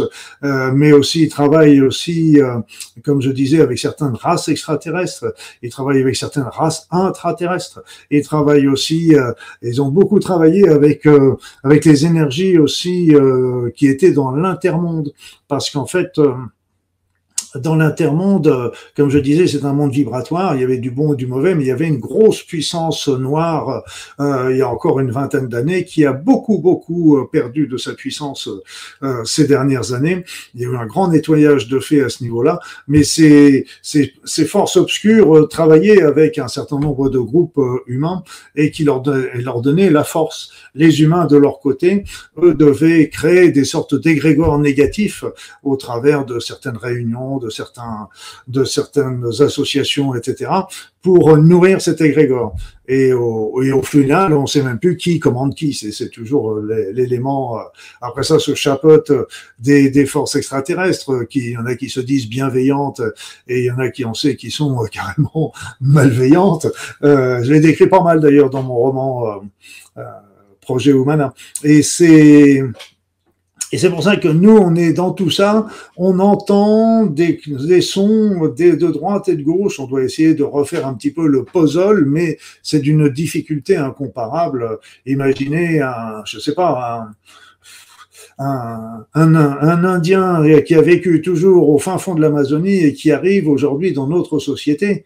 Comment, avant qu'il assimile, euh, qu'il ait les informations pour comprendre le fonctionnement de la société, de, de l'ONU, de l'OMS, euh, des associations, de l'Europe, euh, c'est eh bien, nous, on est à peu près dans le même cas par rapport à la situation, euh, euh, aussi bien sur le plan euh, planétaire qu'interplanétaire, euh, que stellaire, je dirais quelque part, que vibratoire et énergétique. D'accord, je, je, comprends ton analogie, voilà, je comprends ton analogie avec l'Indien. Mais alors, ceci étant, donc voilà, je, je comprends aussi que tu es finalement d'accord sur le fait que à la surface de cette planète, on est quand même dans un théâtre euh, de, de comment dire, ouais, d'affrontement ou de guerre multidimensionnelle. Je pense que c'est vraiment aussi ta conception des choses. Il y a une guerre, mais justement, euh, c'est à nous de ne pas tomber dans ce piège, parce que c'est le l'élément, euh, parce que plus on va être en guerre et plus on va nourrir cette guerre et elle va la renforcer. Donc c'est ce qui ce qu'il faut bien comprendre, c'est on peut prendre le, déjà au tout départ pourquoi pourquoi c'est toutes ces engences, je dirais, pour, pour revenir là-dessus, euh, pourquoi toutes ces engences se donnent tant de peine pour nous contrôler? Pourquoi? Pourquoi? Alors, on attend la réponse. Pourquoi? Je vais donner une analogie également. C'était, c'était une petite grand-mère que je soignais autrefois dans mon cabinet et qui m'a dit faut-il qu'on ait de la valeur pour que le diable se donne autant de, de mal pour nous tenter? Eh bien, c'est beau ça. Et c'est juste, et c'est juste. Faut dire que pour qu'on doit avoir une super valeur et une super puissance pour qu'on leur fasse aussi peur de, par rapport à ça. Ça revient à l'inverse. C'est, c'est que si ils font tout pour pour euh, nous considérer qu'on est des nuls, qu'on vaut rien, euh, qu'on n'est pas capable, euh, on a besoin toujours d'être défendu, on a toujours besoin d'être soutenu, il faut toujours nous donner des allocations, il faut toujours nous donner une armée pour nous protéger, on n'a pas de temps, on n'est pas la télépathie, c'est de la connerie, le, et l'énergétique, ça vaut rien du tout, etc. Donc tout est fait pour nous couper les ailes couper les ailes alors que nous, nous sommes des êtres extrêmement puissants. Et c'est ça qu'il faut qu'on retrouve. Et c'est ça qui nous est demandé, non pas de rentrer dans la guerre, parce que si on rentre dans la guerre, c'est comme si là encore on se faisait la guerre à soi-même. Et si on veut vraiment, je donne toujours l'analogie aussi avec, avec le feu, si pour éteindre le feu, vous n'utilisez pas le feu. Pour éteindre la guerre, vous n'utilisez pas la guerre, vous utilisez la force des forces opposées, l'eau, c'est-à-dire l'amour la compréhension, la tolérance. Et c'est là-dessus qu'il faut qu'il faut arriver à, agir. Et quelque part, euh, quels que soient les événements que nous traverserons et que nous traversons, euh, si nous avons, nous arrivons à, à maintenir euh, un niveau vibratoire suffisamment fort, eh bien, on pourra, on traversera avec sérénité. Je dis pas qu'on s'en sortira, mais qu'on s'en sortira vivant. Mais c'est pas grave. On, on, on reviendra pour une nouvelle vie. Et je vais vous donner un exemple qui est connu. Euh, c'est l'histoire d'un d'un juif qui a été euh, pris dans le dans le ghetto de Varsovie. Il a été pris dans la rafle allemande qui est tombée sur le ghetto de Varsovie. Et sous ses yeux, sa femme et ses enfants ont été fusillés et euh, par les Allemands. Et lui a été envoyé en camp de concentration. Et en camp de concentration, il y a vécu pendant deux ou trois ans, je pourrais pas vous dire également. Et quand les Américains sont arrivés, euh, lui s'est présenté parce qu'il parlait, il était polyglotte pour les aider à, à, parler aux différents prisonniers de différentes nationalités. Et les Américains ont commencé à le, voir, à le regarder, puis ils sont aperçus qu'il était dans ce camp depuis un, deux, trois ans, j'en sais rien, mais un temps énorme parce que la durée de vie dans un camp de concentration était de quelques mois simplement. Donc ils ont pensé tout simplement qu'il était un collaborateur des Allemands donc ils sont interrogés euh, les autres prisonniers qui lui ont dit non, non, non, il n'est pas, c'est pas un collaborateur, etc. Il, a pas, il était avec nous, etc. Et donc, euh, bah, ils ont été l'interroger. Et cet homme, qu'est-ce qu'il a dit? Il a dit, bah, quand je suis arrivé dans ce camp, euh, j'avais deux possibilités. Les Allemands m'avaient emprisonné, avaient tué ma femme, avaient tué mes enfants, et en fait, euh, je pouvais, comme tous ceux qui étaient dans le camp, et je ne les critique pas, mais tous ceux qui étaient dans le camp, eh bien, je pouvais tomber dans la haine de l'allemand. C'est une évidence. C'était, c'est, la, réaction euh, numéro un. Eh bien, lui, il m'a dit, il a dit, euh, pas du tout, pas du tout. Moi, ce que j'ai commencé à considérer, c'est que dans tous les Allemands, comme dans tout être humain, il y a une étincelle divine. Et là, j'ai regardé l'étincelle divine au travers de ces Allemands qui nous faisaient des fires horreurs pendant les journées. Et c'est ça qui m'a permis de tenir. C'est joli et c'est et c'est très très très important euh, euh, si on si on tue notre notre euh, tuer l'espoir l'espoir, c'est ce qui peut nous arriver de pire. C'est de, perdre l'espoir, c'est pire que de perdre la vie quelque part. Et, donc, euh, il faut croire à cette puissance que nous avons en nous. Et s'il se donne autant de peine pour essayer de, de nous, de pomper nos énergies, de nous, de nous amoindrir avec euh, des substances chimiques, avec des ondes, avec euh, que sais-je, et Dieu sait que ils ont, il y a, il y a, disons qu'on du choix. Eh bien, il faut rester ce que nous sommes et être conscient que nous sommes puissants. Et, et c'est là que, que ça va glisser. On, sera des téflons, en fait. Bon, moi j'achète, moi j'achète tout ça, c'est très beau. Je te remercie beaucoup pour pour ces anecdotes. Allez, mais j'aimerais qu'on revienne quand même sur le sujet des extraterrestres. Je suis sûr que tu as encore plus de choses à nous dire à ce sujet-là, mais on fait un petit cours intermède et on revient sur le sujet des extraterrestres. Restez avec nous.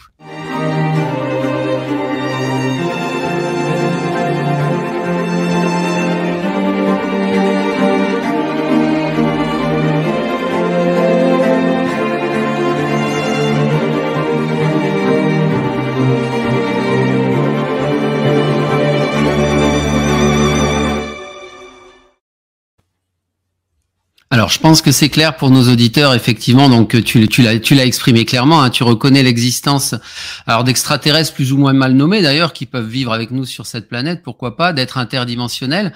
Et alors, qu'est-ce que tu penses justement de de ces fameux euh, reptiliens, draco-reptiliens et, voire même archontes? Tu dois connaître le terme d'archonte, je pense. Tu as dû en entendre parler de tout ce, ce bestiaire galactique négatif. Qu'est-ce que tu penses de tout cela? Euh, D'ailleurs, dans les archontes, il y a il y a une euh, il y a plusieurs définitions au niveau des archontes, hein, parce que les, euh, il y a des races extraterrestres qui s'appellent une race extraterrestre qui s'appelle les archontes, mais il y a aussi euh, les archontes qui seraient les grands dominants dirigeants de l'univers aussi. Hein. Donc ça c'est encore encore autre chose. Sans parler qu'il y en aurait aussi qui seraient des familles qui seraient qui s'appelleraient du même nom et qui seraient les les grands dirigeants de cette planète, qui seraient au nombre de 13 si je me souviens peu importe, et qui serait, pour répondre à ta question, qui serait, pour la plupart, il y aurait une 9 ou 10 qui seraient d'origine reptilienne, et, euh, et en fait, les autres seraient d'origine humaine. Alors, ce qu'il faut bien comprendre, c'est que c'est, c'est, c'est dans tous les extraterrestres, dans tous les extraterrestres, regardez, c'est, c'est un peu comme si on disait les humains. Les humains. Ok. Dans les humains, euh, il y a plein de gens qui sont euh, euh, dans l'amour, qui sont prêts à partager, à, à rester dans l'équité, dans la justice, dans le partage. Mais il y a aussi les mercenaires qui sont capables de faire les pires exactions euh, pour de l'argent, etc. Et dans toutes les races extraterrestres, il y a toujours euh, des, par exemple, si on prend les, les, reptiliens, il y, en a, bon, on, les qualifie toujours comme étant méchants, mais c'est pour ça qu'il faut vraiment lire mon roman franchement. mais il y en a aussi qui peuvent être gentils, qui veulent justement euh, euh, aider l'humanité et lutter contre cette, cette, cette, cette démoniaque. Donc c'est pour ça qu'il est toujours difficile difficile quand on rencontre un de dire euh, bon, euh, est-ce que tu es un mercenaire ou est-ce que tu es un gentil également? Il y a, il y a, il y a, beaucoup d'éléments euh, qui, qui peuvent être trompeurs et c'est pour ça que je suis très très très très prudent par rapport à, même aux messages que nous recevons des extraterrestres qui sont tous très beaux et et, et, ce que je, je, me dis toujours, c'est un peu comme les, les channels. vous pouvez, on ne sait jamais complètement qui est ce qui est de l'autre côté. Même ceux qui voient, qui se baladent et qui vont à leur rencontre et qui montent dans des vaisseaux euh, par euh, voyage euh, médiumnique, etc. là encore, c'est tellement facile de nous tromper. C'est tellement facile d'être trompé. Alors il y en a certainement qui le font et qui sont très bienveillants, mais aussi il y en a. vous savez, on a la possibilité aujourd'hui de rien que les humains, on a déjà la possibilité de manipuler notre esprit et de nous faire croire que certaines pensées viennent de nous alors qu'elles nous ont été inculquées euh, par euh, certains rayonnements. Et, c'est pour ça, c'est aussi la même chose qui peut se passer avec euh, avec ces voyages extraterrestres. Donc je suis très très très très prudent, mais je les écoute parce que c'est toujours intéressant. Il y a toujours des bonnes choses à prendre, mais je suis très prudent dans le sens que à l'intérieur du discours, comme dans les channels, il peut très bien y avoir euh, des choses qui sont fausses. Mais comme c'est enrobé dans un beau paquet, on va pas avoir cette chose fausse et on va tout prendre comme argent comptant. Et là, ça peut être, ça peut être très ennuyeux et nous emmener justement dans des chemins euh, de traverse. Donc il faut, on écoute, moi j'écoute, j'entends, euh, je regarde, je regarde aussi euh, déjà ce qui, ce qui me, ce qui me répond, ce qui résonne en moi, ce qui résonne dans mon cœur, et puis bah, j'essaye aussi de faire un peu des recoupements par rapport aux,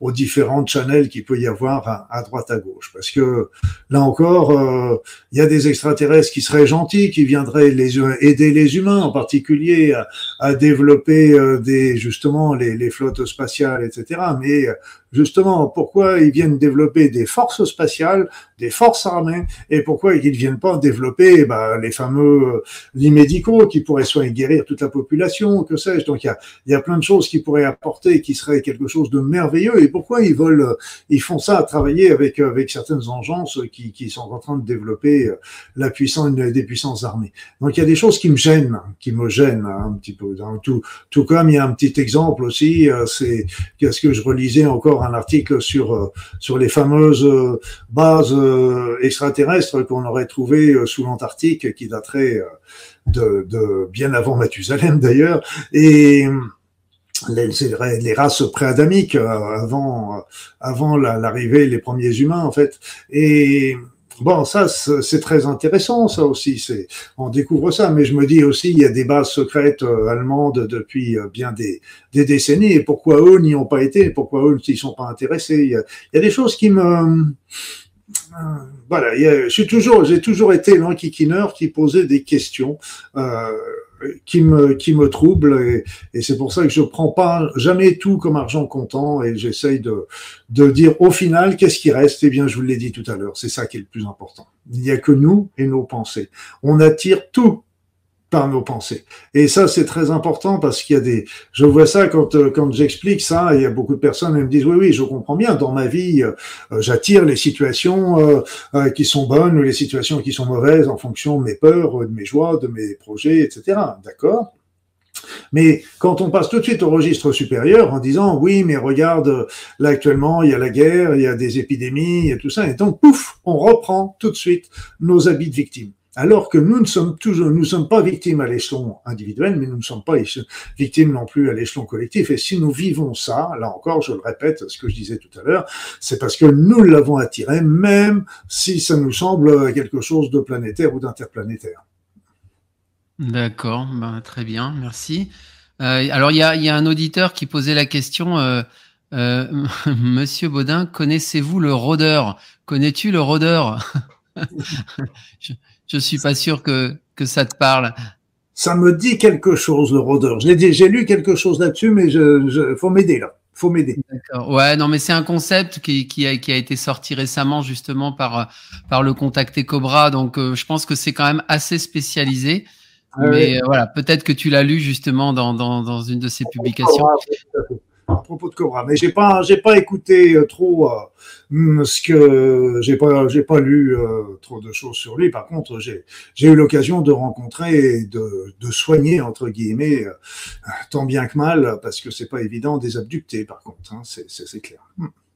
Alors, euh, rien ne me laisse entendre te concernant que tu sois justement un, abducté ou un, contacté, mais justement par rapport à tout ce que tu viens de nous dire, est-ce que toi, tu as une expérience personnelle de contact ou de perception justement d'être interdimensionnel, de, de petits gris, de grands gris, de, ou, ou, je ne sais quoi? Est-ce que toi, tu as une expérience personnelle par rapport à ça, que ce soit dans le plan physique ou dans les plans euh, plus subtils?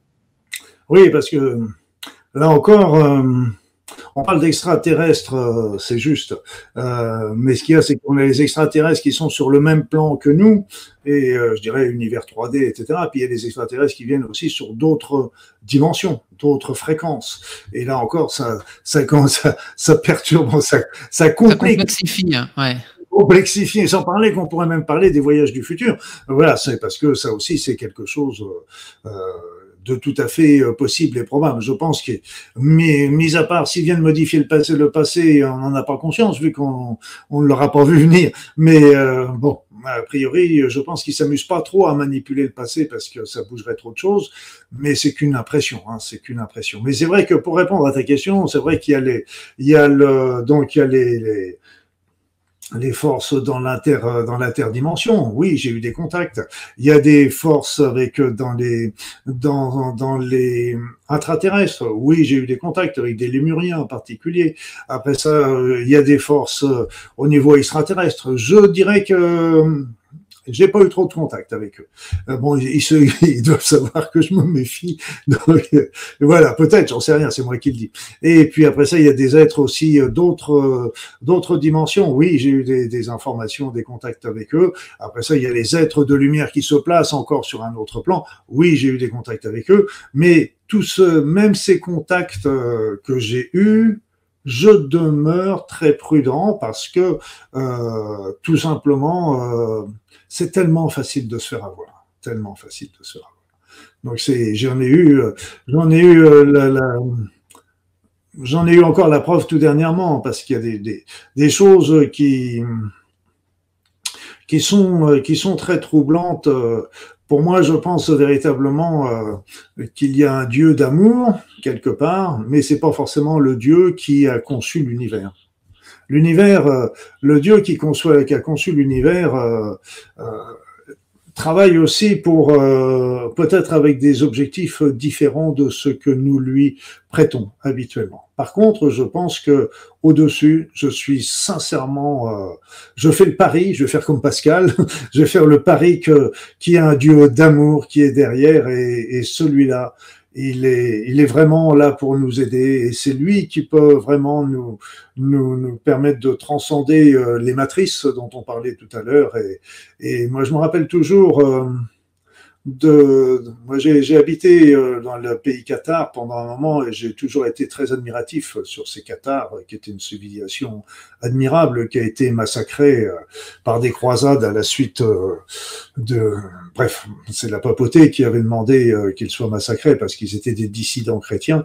Mais ils étaient très très beaux ces Qatars. Ils avaient une, une société qui était égalitaire entre les hommes et les femmes. Ils développaient beaucoup tout ce qui était art. Et puis les prêtres Qatar vivait dans le démunissement le plus complet, ce qui était vraiment en opposition de phase avec euh, avec les, les, les moines et les prêtres de l'époque. Et, et eux, euh, eh bien, le, le, but de l'existence était de, de, devenir parfait. C'est-à-dire que pour eux, euh, le monde tel que nous le concevons n'était pas, n'avait pas été créé par un divin qui était bon. Il avait été créé par un autre Dieu, je dirais quelque part, et euh, qui, qui, qui vraiment, qui, qui dont les lois euh, dépassaient notre notre compréhension, en ce sens que bah, c'est évident que si on prend l'intérêt collectif, à l'échelon euh, universel, euh, qu'est-ce que c'est qu'une humanité par rapport à tous ces énormes mondes qu'il peut y avoir? Donc, euh, et puis tout en sachant que même si nous nous disparaissons en tant qu'êtres humains, nous allons revivre une autre vie sur une autre planète et nous, ne sommes pas morts complètement non plus définitivement. Et il y avait un autre Dieu qui était lui le Dieu bon. Et au moment du décès ou dans leur, on pouvait le faire aussi dans sa vie, on pouvait devenir parfait. C'est-à-dire qu'il y avait un un, sacrement qu'il faisait au, au, au, mourant. C'était le consol, consolamentum ou consolant, quelque chose comme ça. Et euh, ce, ce sacrement permettait au mourant de devenir parfait et ainsi de pouvoir sortir du cycle des réincarnations et ainsi de pouvoir passer, euh, sortir de la matrice en l'occurrence. Et ça, c'est très très intéressant comme vision. Ah bah tu vois, j'ai retrouvé le visuel tout à fait adapté à ce que tu viens de nous dire, un visuel qui exprime d'ailleurs le, en fait c'est les, mouvements gnostiques, là, les cathares, c'était une résurgence de mouvements gnostiques. On a on a une espèce de fausse voûte étoilée et puis derrière un, un, vrai monde plus lumineux que celui lequel dans lequel on nous l'impose, avec la possibilité peut-être justement de franchir un voile. En tout cas, tu nous as amené euh, plus loin, enfin, tu, tu, nous as amené trop loin par rapport à, à, mon plan initial. Donc, je vais, je vais te ramener un tout petit peu en arrière. Et avant de finir définitivement avec les, les ovnis, moi, j'aurais voulu que tu nous parles un petit peu des implants. Et ça, on avait prévu de parler un petit peu de ça. Et il me semble que c'est quand même lié avec des êtres, justement, avec ces êtres mauvais. Euh, les implants, je sais que c'est un sujet que tu traites toi-même, c'est un sujet que j'ai pas mal traité à travers des, des sessions de dissolution d'implants. Et j'aimerais ce soir que tu nous donnes justement ton, ta vision, ta conception de ce que de ce qu'on appelle les implants. C'est quoi un implant? Où est-ce que c'est situé? À quoi ça sert? Qui nous les a mis là? Euh. Voilà. Mais en tout cas, ça doit pas être très bon puisque toi aussi tu fais des sessions pour les enlever ces implants. À partir du moment où on considère qu'il y a des implants et euh, qui ont été posés sur nous à notre insu, et que personne ne s'en vante, ça veut dire que très certainement ce n'est pas dans un but euh, très sympathique à notre égard. Et là, j'ai été très surpris parce que les implants, les implants peuvent venir de plusieurs sources. Elle, euh, avant, il y avait des implants euh, qui étaient euh, des puces RFID qui mesuraient un centimètre, un centimètre et demi, qui étaient utilisés d'ailleurs pour pour pucer les animaux, pour ainsi suivre leurs déplacements, etc. Et puis, on a utilisé même tout dernièrement, il y avait des puces qui avaient été proposées aux Suédois et qui pouvaient, ils avaient été nombreux à se faire pucer à ce moment-là parce que ça leur de d'ouvrir les cellules, de les serrures de leur maison et de leur euh, donc plus avoir besoin de clés de choses comme ça. Donc ça, dans ces puces, il peut y avoir, euh, et c'est ce qui va nous être certainement proposé un jour ou l'autre, notre passeport, notre carte d'identité, notre carte bancaire, etc. Donc on aura tout ça dans cette puce. Mais ce sont des émetteurs-récepteurs. Ce sont des émetteurs-récepteurs. Et le problème, c'est qu'aujourd'hui, euh, nous sommes dans, dans des techniques qui sont devenues extrêmement élaborées, qui sont de la taille nano-particulière. Donc, euh, infinitésimale par rapport à, à, ça. il peut y avoir aussi des phénomènes de bio-ingénierie, c'est-à-dire que ce sont des substances euh, biologiques qui sont qui nous sont envoyées par euh, différents moyens, ça peut être l'alimentation, l'air, l'eau, etc., et euh, qui dans notre corps se reconstituent pour et ce sont des éléments biologiques et donc évidemment là encore indétectables. Donc c'est c'est tu penses sans doute au, au, au vaccin, j'imagine. Euh, enfin, on en a beaucoup parlé justement de ces puces qui sont, qui, enfin, à partir des, éléments qui s'auto-agencent avec le graphène. Euh, est-ce que, est-ce que tu as ça derrière la tête justement, ces vaccins Covid? Moi, je donne pas de, je donne pas de, de, de, de nom parce qu'il y a, il y a, aussi, euh, il y en a qui parlent des vaccins, il y en a qui parlent des des comment ça s'appelle euh, des chemtrails aussi qui pourraient être ça. On peut les mettre dans l'eau on peut les mettre. Il y a tellement de c'est tellement facile de pouvoir les mettre.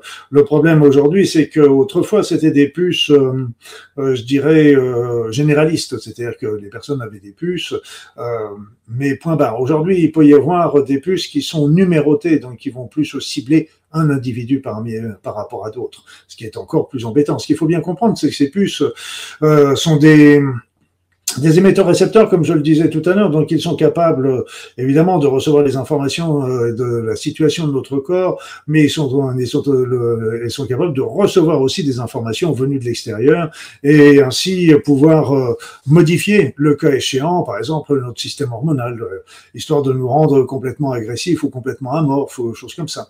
Donc selon les, les hormones qui ne sont montées, élevées, etc. Il y en a qui peuvent se fixer aussi sur le cœur ou encore plus au niveau du cerveau. Il y en a même qui disent que serait capable de se fixer au niveau de la zone auditive et nous ferait passer des messages, des informations, etc. Nous en prendre, faisant croire justement que nous sommes contactés par des êtres de lumière, etc. Donc, euh, beaucoup, beaucoup de choses par rapport à ça. Donc, il y a des, des puces qui qui viennent euh, de terrestres, hein, ça c'est clair, et puis euh, il y en a qui viennent aussi d'extraterrestres, c'est aussi très probable par rapport à ça. D'où ils viennent, comment ils viennent, etc.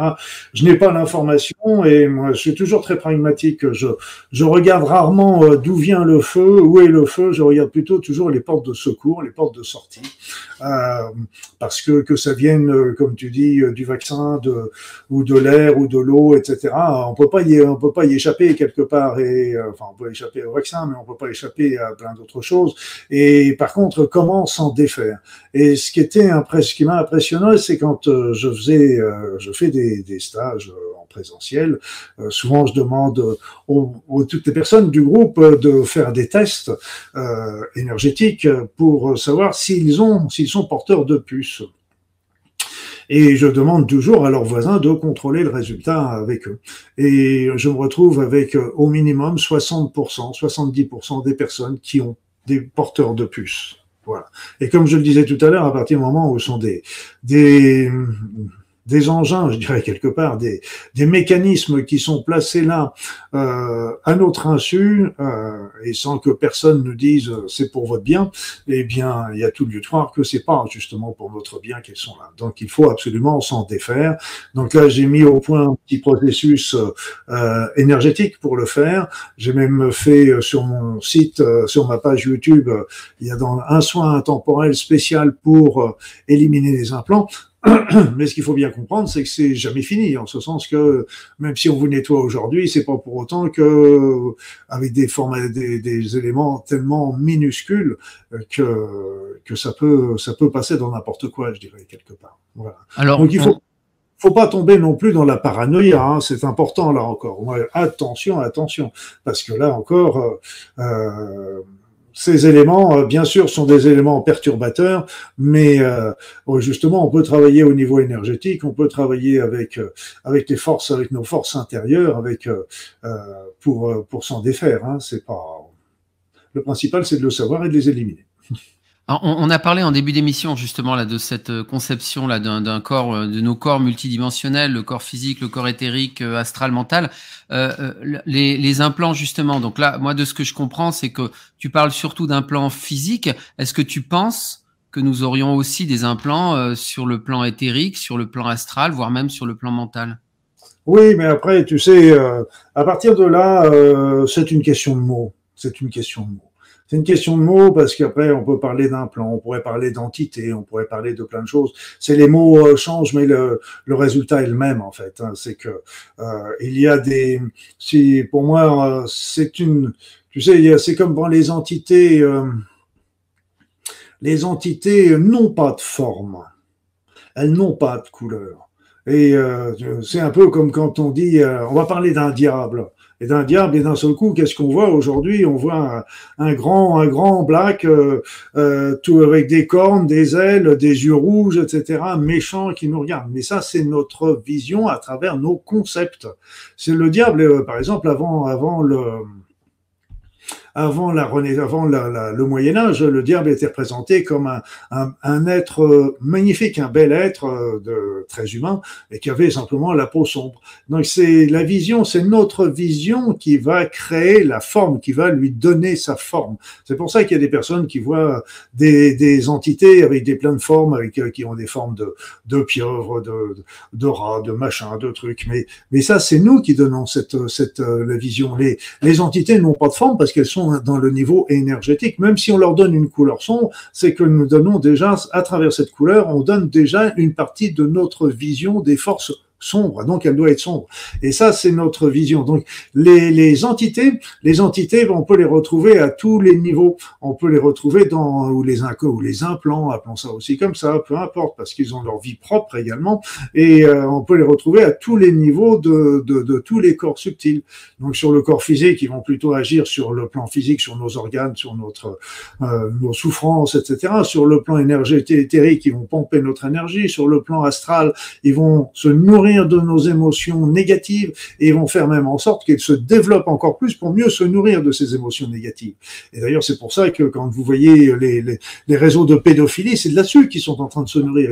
Et pour prendre l'adénochrome, euh, l'adrénochrome, mais euh, ils se nourrissent de la peur, et c'est les émotions qui sont, la peur est extrêmement puissante et c'est des, des pompages d'énergie. Je pense que l'humanité est victime d'un grand pompage d'énergie.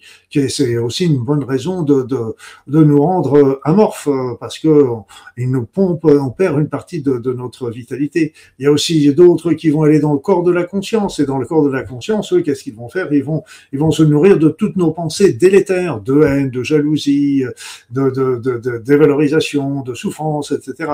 Après ça dans le corps spirituel, ils vont faire en sorte de nous séparer le plus possible du divin en le dénigrant, en se moquant de lui, en nous éloignant un petit peu de toutes ces lumières. Donc il y a, des, alors, implants, entités, euh, parasites. Euh, euh, je dirais que sur ces plans subtils, on arrive, c'est des histoires de mots, hein, tout simplement, à mon sens. Très bien. Bon, et en tout cas, comme tu le dis, il faut rester positif malgré tout. Il faut essayer d'utiliser les outils qu'on a à notre disposition. Mais oui, clairement, on est, on est pompé de partout. Je suis quand même assez d'accord avec, avec ça. Alors, on va, on va repasser sur des sujets un petit peu plus positifs. On va parler euh, d'ascension individuelle et d'ascension planétaire. Tu vas nous donner tes conceptions là-dessus. Mais avant ça, une petite pause sur une plage d'une île déserte à l'autre bout de la galaxie.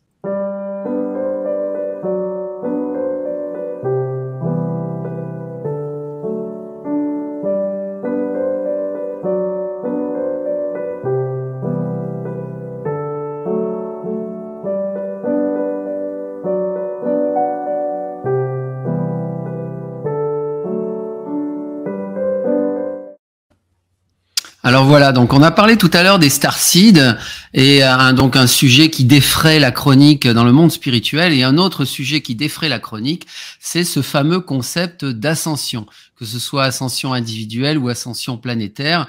Euh, sachant que beaucoup de gens rêvent de devenir un être ascensionné à tel point que ça devient l'objectif unique de leur vie en oubliant tout le travail de guérison qu'on peut faire dans l'ici et maintenant et dans notre corps physique. Alors, qu'est-ce que tu penses de ce concept d'ascension individuelle et d'ascension planétaire?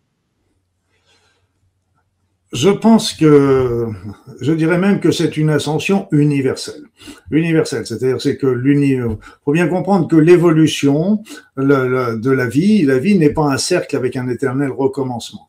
L'évolution de la vie, c'est une spirale qui monte toujours, ça tourne toujours un petit peu plus haut, et l'univers est en train de passer sur un autre plan euh, de, de, vibration.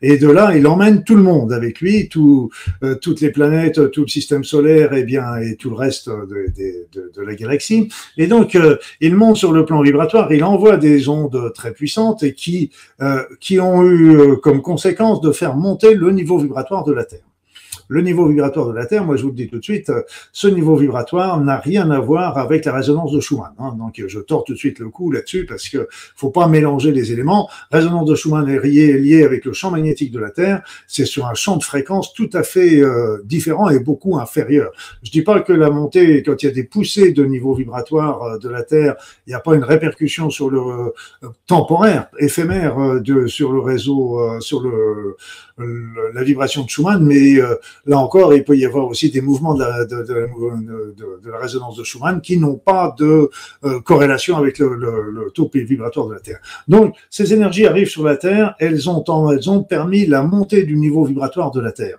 Mais ces énergies, elles arrivent aussi sur chacun d'entre nous. Et elles peuvent nous aider à monter notre propre vibration.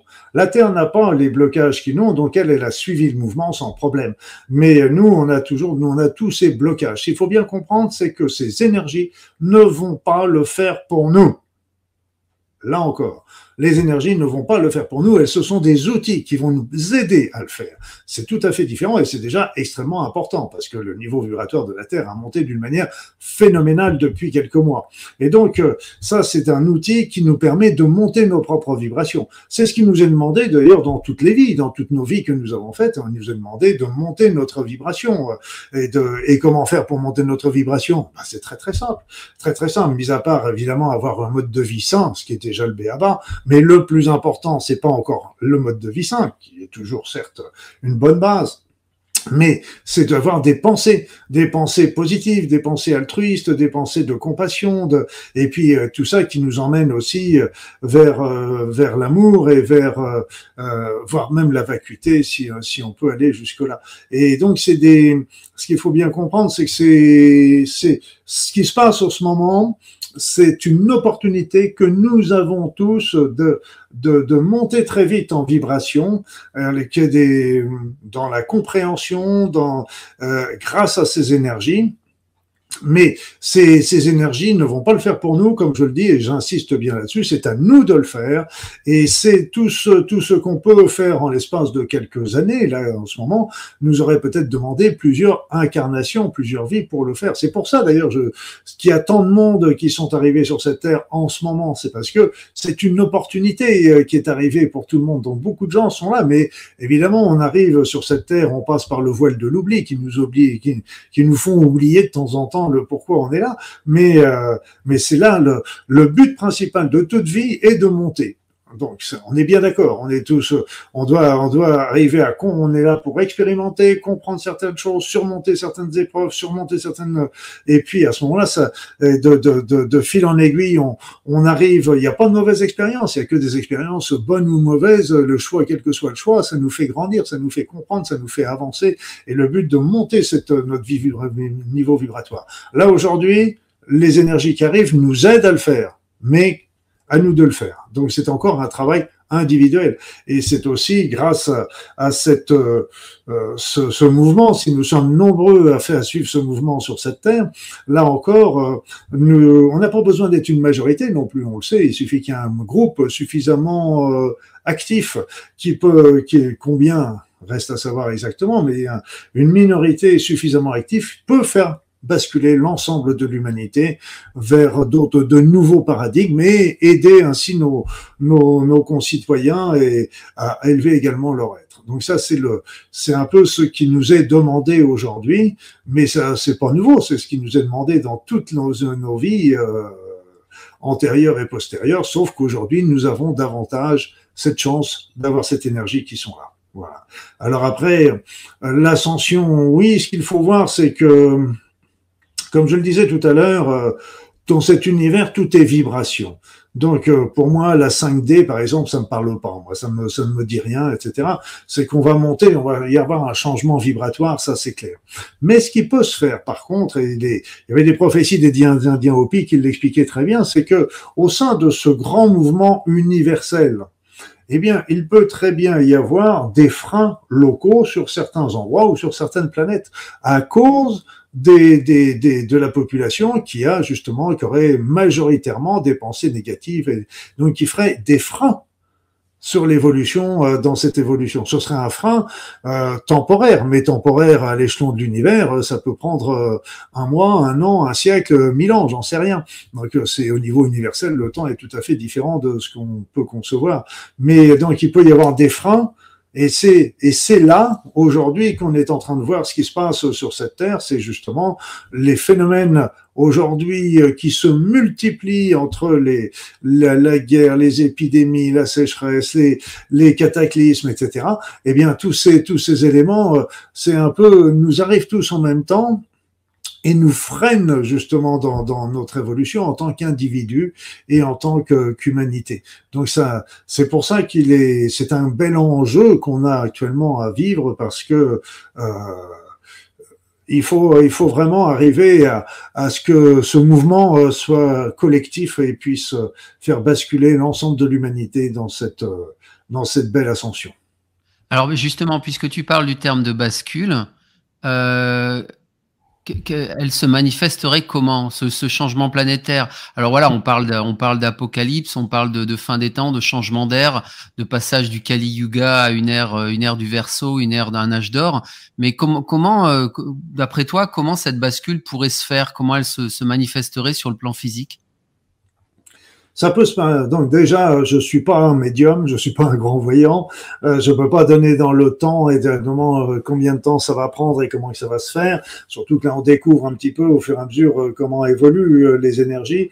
Comme je l'ai dit, c'est un, c'est ça, ça peut, il y a, y a mille configurations. Il y a une, il y avait aussi une prophétie que, qui est très intéressante et qui donne déjà un peu plus une date. Euh, C'était la prophétie de Saint Malachie qui était la prophétie sur les papes et en fait fait, on s'aperçoit que si on écoute bien euh, ce qui est dit, euh, les papes actuels, euh, donc Benoît XVI et François, seraient les derniers avant la fin de l'Apocalypse. L'Apocalypse ne veut pas dire fin du monde. Hein. Apocalypse, ça veut dire bonne nouvelle. Ça veut dire ouverture de conscience, ouverture des yeux. La révélation. L'Apocalypse, c'était la, la révélation. C'est ça, c'est la même chose. C'est le, c'est le, c'est qu'on on commencera, on comprendra, on verra les choses qui sont depuis toujours devant nos yeux, mais qu'on refusait de voir ou comprendre. Donc c'est, c'est ça en fait quand euh, l'apocalypse. Alors là, tous les domaines sont, toutes les conjonctures sont possibles entre entre la version hard et la version soft. Euh, il se peut tout simplement que cette montée vibratoire euh, emmène l'humanité tranquillement vers vers vers une autre un autre niveau vibratoire et que les personnes qui n'auront pas un niveau vibratoire suffisant alors la version hard dit qu'elles vont qu'ils vont mourir. Il y a la version plus gentille qui disent bah ils vont ils vont rester sur une autre terre. Il y en a d'autres qui disent bah ils vont rester avec nous. Et puis bah euh, à charge aux éveillés euh, d'aider euh, les endormis. Mais là encore, je suis très très méfiant sur ces termes éveillés et endormis parce que là encore, on a tendance à, il y a encore des choses qui, qui sont qui risquent de flatter notre ego et il faut être très très très prudent là-dessus. Qui est éveillé, qui est endormi Et là, vous savez, quand on regarde un petit peu on interroge un petit peu à droite à gauche, on s'aperçoit que beaucoup, beaucoup de personnes euh, ont très bien compris de quoi il s'agissait actuellement sur cette terre. Donc, euh, éveillé, envahi, éveillé, endormi, là encore, prudence, prudence, prudence par rapport à ça. On est, on est tous euh, dans le en train d'avancer tant bien que mal, et puis il y en a qui avancent mieux sur un certain plan, d'autres sur d'autres, et puis on est là pour s'entraider sur cette route. C'est surtout ça qu'il faut bien comprendre. Oui, et puis euh, j'ai vu passer justement sur le net récemment une espèce de nouvel aphorisme, c'est euh, si tu crois être un éveillé, c'est que tu dors encore. Mais euh, alors justement cette ascension planétaire, toi tu tu te laisserais tu te laisserais embarquer sur un autre système stellaire pour pas vivre un possible grand tsunami comme comme disent certains ou bien tu restes sur la planète, tu veux la vivre sur cette planète cette ascension? Ah, Là, je vais te dire, avant qu'il y ait un extraterrestre qui me fasse monter dans son vaisseau spatial, il va falloir qu'il se lève de bonne heure, celui-là. je suis, je suis très, très, très méfiant. Une euh, belle extraterrestre. Une... belle extraterrestre humanoïde. Ah non, j'ai une belle, française euh, humanoïde aussi qui me très bien. Mais euh, l'élément, c'est, que c'est toujours très, très voilà, moi je, suis terrien et je resterai toujours sur, quoi qu'il arrive, je reste attaché sur cette terre. Advienne que pourra, c'est bon, vous me direz, euh, bon, toi t'es vieux, machin, etc. Bon, ok, oui, ça c'est juste. Si j'avais 20 ans, je dirais peut-être pas la même chose. Mais, euh, mais le fait est que euh, je suis toujours très, très, très prudent des intentions des extraterrestres. C'est, voilà. Je Très bien, très bien, très bien, ça me va, il hein, n'y a pas de problème. Et puis on va, bah, on va, on va, on va passer dans la dernière phase de notre émission. Et alors moi, c'est vrai que bon, je, moi j'anime une émission euh, euh, les lundis, euh, les lundis soirs. Alors c'est pas tous les lundis maintenant, c'est bon, mais ça s'appelle Radio Pléiade parce qu'effectivement, personnellement, je me sens assez connecté à ça. Et, et du coup, dernière petite intermède pour cette soirée avant de passer dans la dernière phase de notre émission, une petite publicité sur Radio Pléiade. À tout de suite.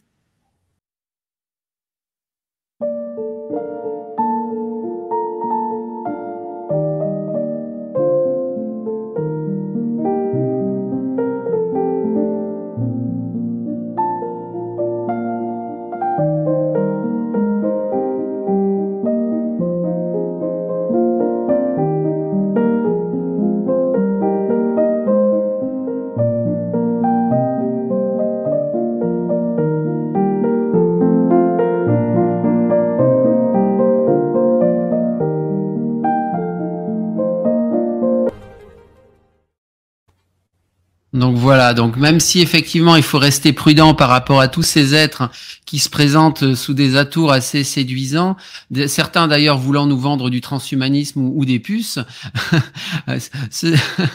ceci, ceci étant, nous avons un travail à faire, un travail spirituel à faire et ce sera la dernière partie de notre émission.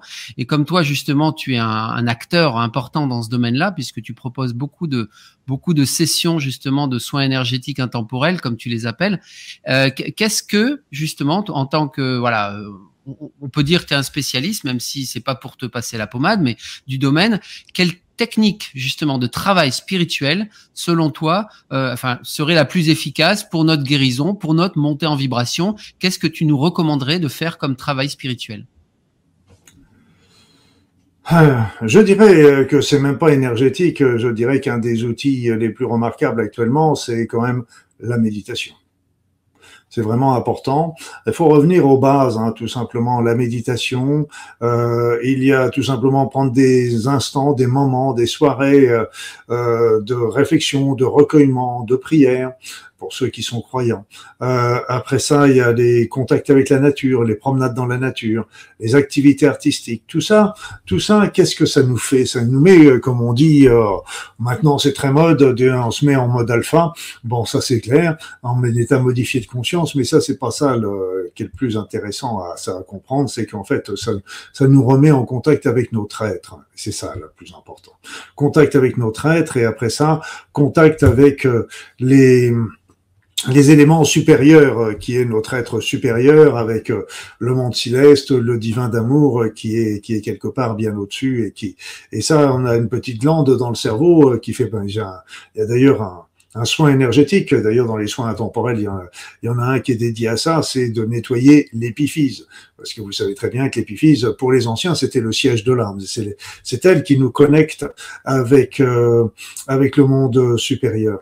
Or, il se trouve qu'aujourd'hui, euh, euh, là encore, pourquoi Je vous laisse deviner le pourquoi, mais aujourd'hui, vous avez certainement remarqué qu'il y a des personnes avec qui on ne peut pas discuter, des personnes qui sont bloquées sur leur position, qui sont et qui sont souvent des positions qui sont très en rapport avec ce que nous entendons sur les médias et on peut pas discuter avec eux parce qu'avec elles parce qu'en fait euh, on voit au niveau énergétique qu'elles ont une une coupure une coupure déjà au niveau de l'épiphyse qui, qui est bloquée qui fonctionne pas. Donc ils sont bloqués sur le plan euh, ils ont plus de contact avec le, niveau spirituel. Et de l'autre côté il y a une une scission entre le haut et le bas mental comme je vous parlais tout à l'heure. C'est-à-dire que il y a plus de connexion entre entre les deux. Donc ils sont des personnes qui sont qui n'ont plus euh, qui ont perdu quelque part elles sont ils l'ont toujours hein, ils ont toujours leur âme, leur être supérieur, leur être, spirituel, etc. Mais ils ont plus de contact avec, et, et si bien qu'ils se tournent davantage vers le côté matériel.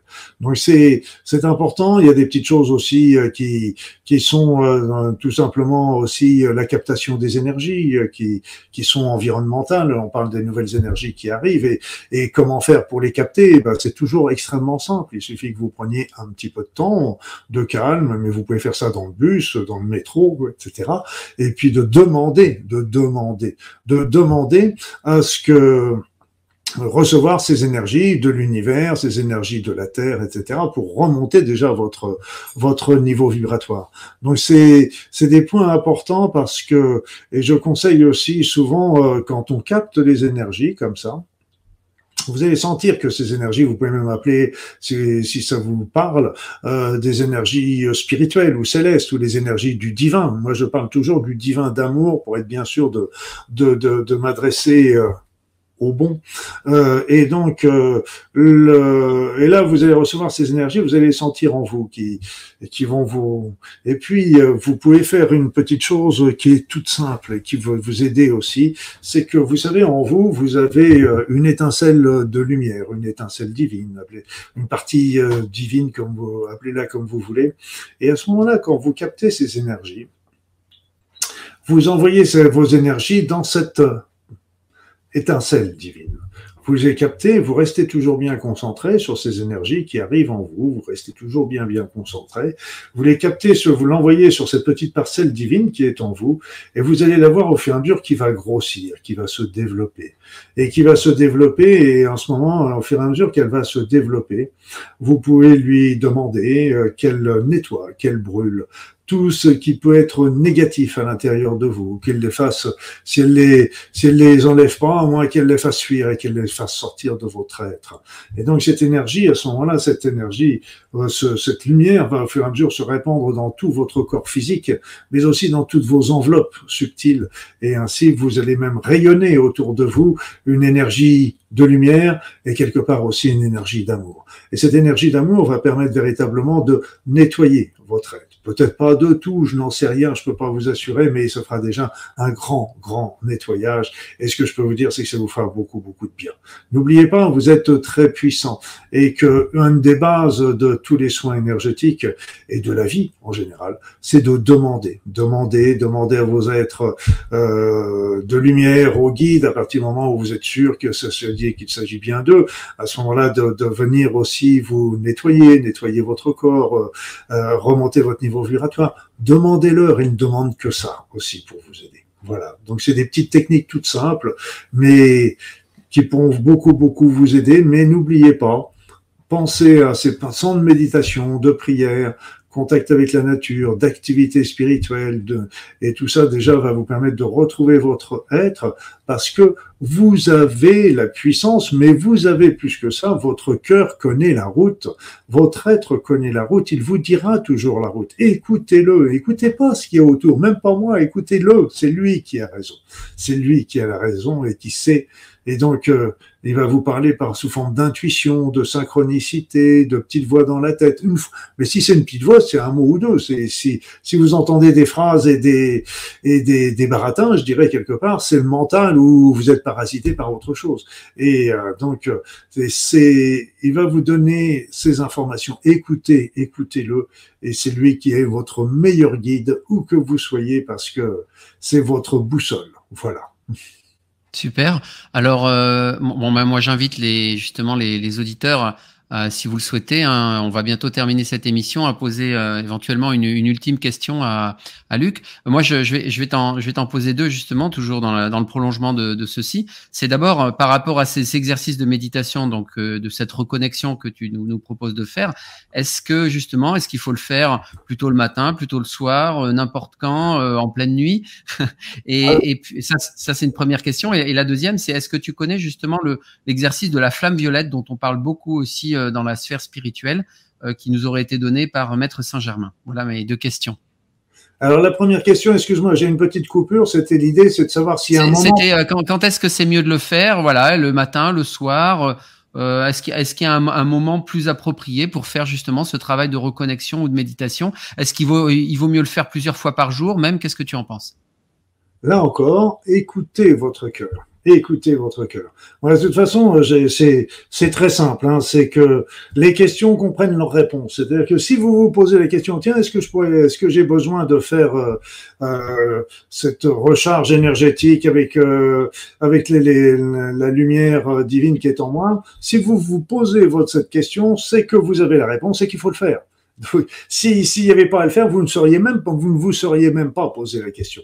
Donc il euh, n'y a pas de, il a pas de limite, il euh, n'y a pas de moment. Sentez-vous, euh, c'est vrai qu'il est mieux au moins de le faire au moins une fois par jour pour commencer, pour pour ça prend pas très longtemps, ça prend cinq minutes, dix minutes, mais ça peut prendre beaucoup plus de temps si vous le désirez également. Vous pouvez rester comme ça autant de temps que vous le voulez. Donc il n'y a pas de d'éléments de, par rapport à ça. Alors quant à la flamme violette, euh, là encore, euh, j'ai des a priori, vous allez me dire qu'est-ce qui est emmerdant avec ces a priori, lui? Euh, j'ai des a priori avec Saint-Germain. Euh, bon, parce que c'est bon, bref, c'est autre chose. Mais euh, et la flamme violette, j'ai été, je me suis concentré dessus, j'ai été la, la contacter, mais pour moi, c'est pas ma route, c'est tout. C'est tout. J'ai pas, j'ai pas dit qu'elle était bonne ou qu'elle était mauvaise ou quoi que ce soit. Il y a des personnes qui sont ravies, qui sont heureux et qui sont, qui baignent dans cette énergie et qui sont, qui sont transcendées. Pour moi, personnellement, ça ne me répondait pas. Et euh, c'est pour ça que dans, au cours de ma vie, euh, j'ai recherché, étudié plein de choses, euh, mais j'ai suivi mon feeling. Et il y en a d'autres qui sont certainement passionnantes et que je n'ai pas étudiées, mais parce que c'était pas mon route et mon, et mon feeling. Donc c'est tout ce que je peux en dire, c'est que ça, ça ne me répond pas et c'est pour ça que j'ai pas été plus loin.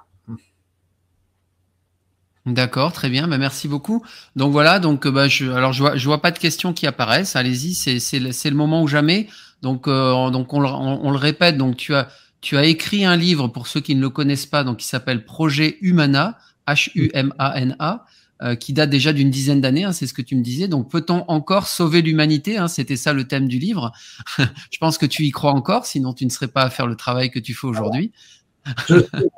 je, suis un éternel optimiste et je crois beaucoup à, à notre force en tant qu'individu et que collectivité humaine. Donc c'est c'est vraiment le projet Humana a été écrit euh, il y a une dizaine d'années. Je l'ai un petit peu remasterisé euh, par rapport à la situation, euh, mais ça il est resté pareil. A 99,99%. C'est un roman, hein, faut bien comprendre. Mais je le dis toujours, ne l'ouvrez pas hein, parce que je vous le déconseille parce qu'il paraît que quand on l'a ouvert, on peut plus le refermer. Hein, donc vous êtes prévenus. voilà. Donc c'est un roman, mais en réalité, voilà, c'est une façon de dire les choses euh, sans, avoir à se préoccuper des références, comme tu me le disais, mais c'est quand même des choses que, tu penses être vraies malgré tout, même si c'est présenté sous la forme de roman. Enfin, en tout cas, c'est ta vision de. Bah, il y a deux choses qui m'ont qui sont belles dans ce, dans ce qui m'ont été rapportés par rapport à ce roman, c'est que bon, ce roman, c'est vrai que je l'ai, je l'ai écrit quand j'ai commencé, je savais même pas où j'allais, mais euh, c'était vraiment fait euh, sous, sous, sous l'inspiration la plus complète. Et il y a eu deux phénomènes. Il y a eu un premier euh, lecteur qui m'a envoyé un mail en me disant, bah écoutez, moi je fais de la radiesthésie et quand j'ai testé ce roman, non, eh bien j'ai vu qu'il y avait 95% de ce qui était dit était juste. Donc il me disait qu'est-ce qui est juste et qu'est-ce qui est faux? Euh, je dirais qu'il y a, mis à part la petite histoire euh, qui est imaginaire, parce que beaucoup d'éléments qui sont décrits dessus correspondent à des faits. Mais j'ai pas voulu euh, voilà. Et il y avait un autre une, une femme qui m'a écrit qui m'a beaucoup touché également alors que c'est un livre qui n'est pas du tout médical. Il y a, y a peut-être quelques lignes qui se passent dans un hôpital mais c'est tout et quelques pages. Mais euh, c'est pas du tout. Et elle, elle me dit bah écoutez voilà j'ai lu votre livre moi, j'ai un cancer du sein et quand j'ai lu ce livre, j'ai compris qu'il y avait toujours de l'espoir. Donc c'est, j'ai trouvé ça absolument génial parce que euh, c'est vrai que c'est un c'est un livre qui est qui travaille sur beaucoup de plans, euh, aussi bien sur le plan euh, je dirais physique, je dirais la face cachée, mais aussi beaucoup sur le côté psychologique et spirituel également. Donc c'est c'est intéressant, ça permet de voir aussi euh, comment on peut se sortir de situations euh, sans obligatoirement se servir de la force. Voilà, alors comme tu le vois, là, j'ai rajouté un petit, un petit bandeau déroulant donc pour vous orienter vers le site de Luc, donc luc-baudin.fr, avec où vous pourrez y trouver, là c'est une publication récente, là du, du 27 septembre, euh, son nouveau manuel de survie, donc de survie. tu, tu peux nous en dire deux mots juste de ton nouveau manuel de survie, justement? Oui, parce que ce, ce manuel en fait compte deux, deux parties. Une première partie euh, qui est un peu plus euh, anxiogène, qui reflète un petit peu, qui rassemble un petit peu ce que je, ce que je vous ai expliqué ce soir euh, rapidement sur, sur la flotte spatiale, sur l'origine à partir du Troisième Reich, sur les extraterrestres, les intraterrestres, les énergies, les hybrides, parce qu'on n'en a pas parlé non plus. On parce que on a aussi beaucoup parlé aussi de ce parasitage, mais parasitage, je vous ai pas dit ce mot-là, mais euh, c'était euh, c'était exactement euh, tout ce que je vous expliquais avec les entités qui peuvent ou les implants, c'est deux choses qui sont très proches, mais aussi tous ces êtres qui peuvent venir et prendre des faux habits et qui peuvent aussi vous passer des, des informations quelque part à votre insu. Et c'est ça que c'est un et c'est pour ça que je vous dis la seule manière vraiment de, de, de s'en sortir de tout ça, c'est de se recentrer sur ce que nous sommes, sur ce notre corps, et puis bien comprendre que s'il y a des éléments qui, qui nous semblent euh, pas venir de nous, eh bien, il faut pas hésiter à demander à notre être de les éjecter. Et ça, n'oubliez pas que on a la force, mais aussi la demande est très très très importante. Et dans toutes les religions, ils nous le disent bien, demandez, vous aurez. Et nous, on a perdu cette notion-là, alors que c'est extrêmement important. Donc là, il y a toute cette partie un petit peu euh, qui rassemble rapidement. Et il y a une autre partie là qui est beaucoup plus importante, je dirais, parce que c'est dix clés, dix clés qui vous aident justement à, à, à élever votre être, à élever votre euh, votre conscience, à élever votre esprit, à élever votre vibration. Donc dix, dix, dix clés simples à réaliser facile parce que vous savez, je suis toujours quelqu'un de très pragmatique et, et, et voilà, c'est pour ça, c'est surtout pour ces clés. Je, je mets l'histoire, euh, les dessous des moi je me pense, même si vous considérez que c'est complètement ridicule, etc., c'est pas grave. Lisez-les quand même et puis euh, peut-être qu'un jour euh, vous découvrirez des choses, des... c'est pas grave, il n'y a pas d'urgence. Alors, on a quand même quelques petites questions là qui arrivent. Allez, on va les prendre rapidement avant de terminer cette émission. Donc, Kev Ville qui pose la question pour quelle raison le taux vibratoire de la Terre augmente? Je l'ai expliqué tout à l'heure, c'est le niveau, c'est l'univers est en train d'ascensionner. Et donc, euh, il est en train de monter son niveau vibratoire. Et comme il monte son niveau vibratoire, euh, tout vibre dans cet univers, euh, sur cette, sur cette élévation. Et donc, c'est pour ça qu'il y a beaucoup d'énergie venant de l'univers qui viennent sur cette Terre. Ces énergies ont comme conséquence d'élever le niveau vibratoire de la Terre. Ces mêmes énergies frappent les êtres humains autant que notre planète. À nous maintenant de les utiliser pour monter notre propre niveau vibratoire. La Terre n'a pas les blocages que nous, nous pouvons avoir et elle a pu, elle a continué, elle, elle suit le mouvement sans problème. Nous, on a des, quoi qu'il y a quand même toutes des actions humaines qui freinent un peu aussi son, mais il y a le, nous, on a des blocages psychologiques, matériels, etc. et qui freinent notre évolution à nous de nous en débarrasser pour poursuivre ce chemin. Très bien. Et alors, il y a Takion Occitanie qui pose la question. Euh, que penses-tu des portails organiques? Un portail organique déjà.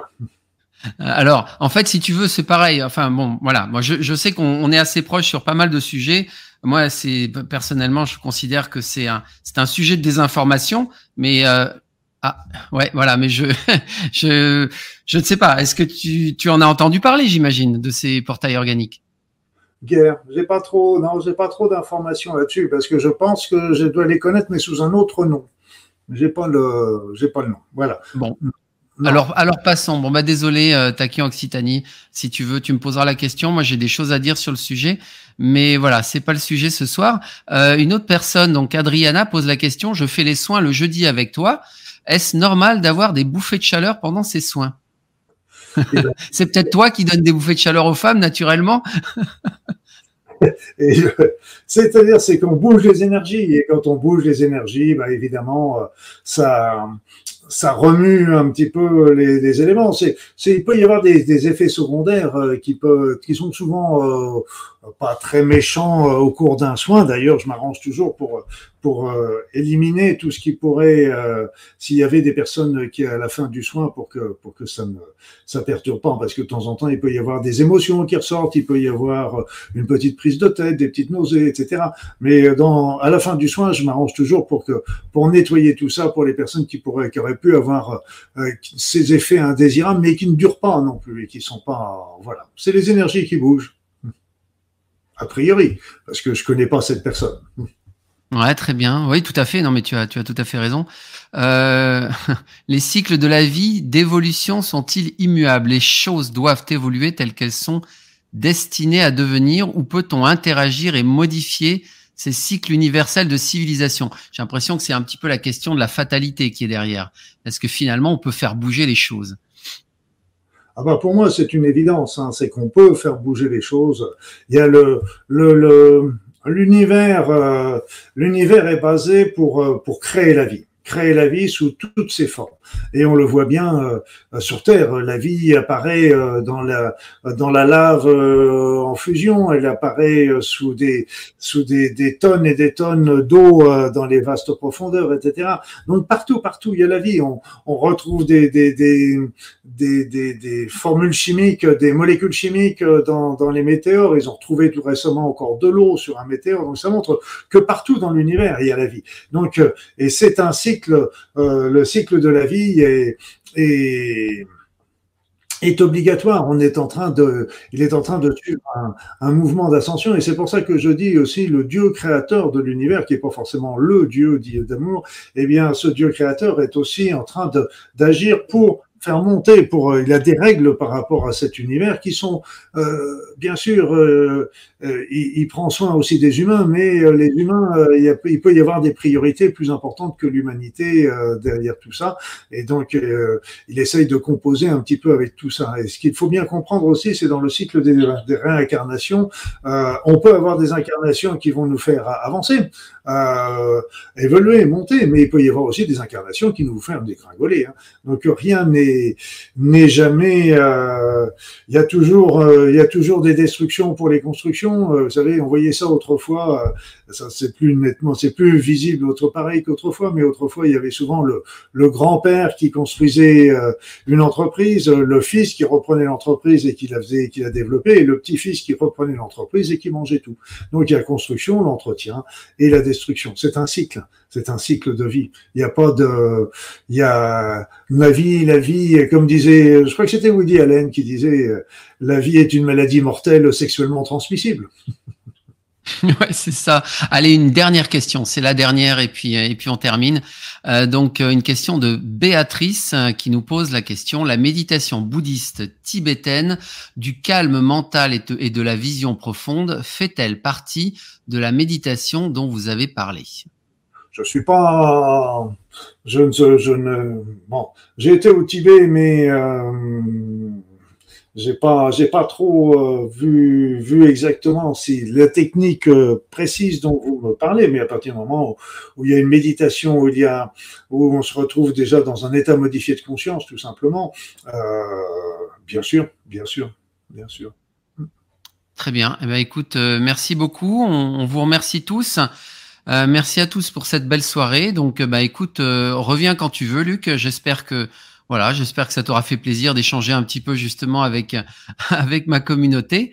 Et, euh, et voilà, ben j'espère que peut-être qu'on aura une autre occasion d'approfondir certains sujets. Tu parlais des, des enfants hybrides, pourquoi pas? Enfin, il y aurait beaucoup de sujets à, couvrir, il y en aurait beaucoup d'autres.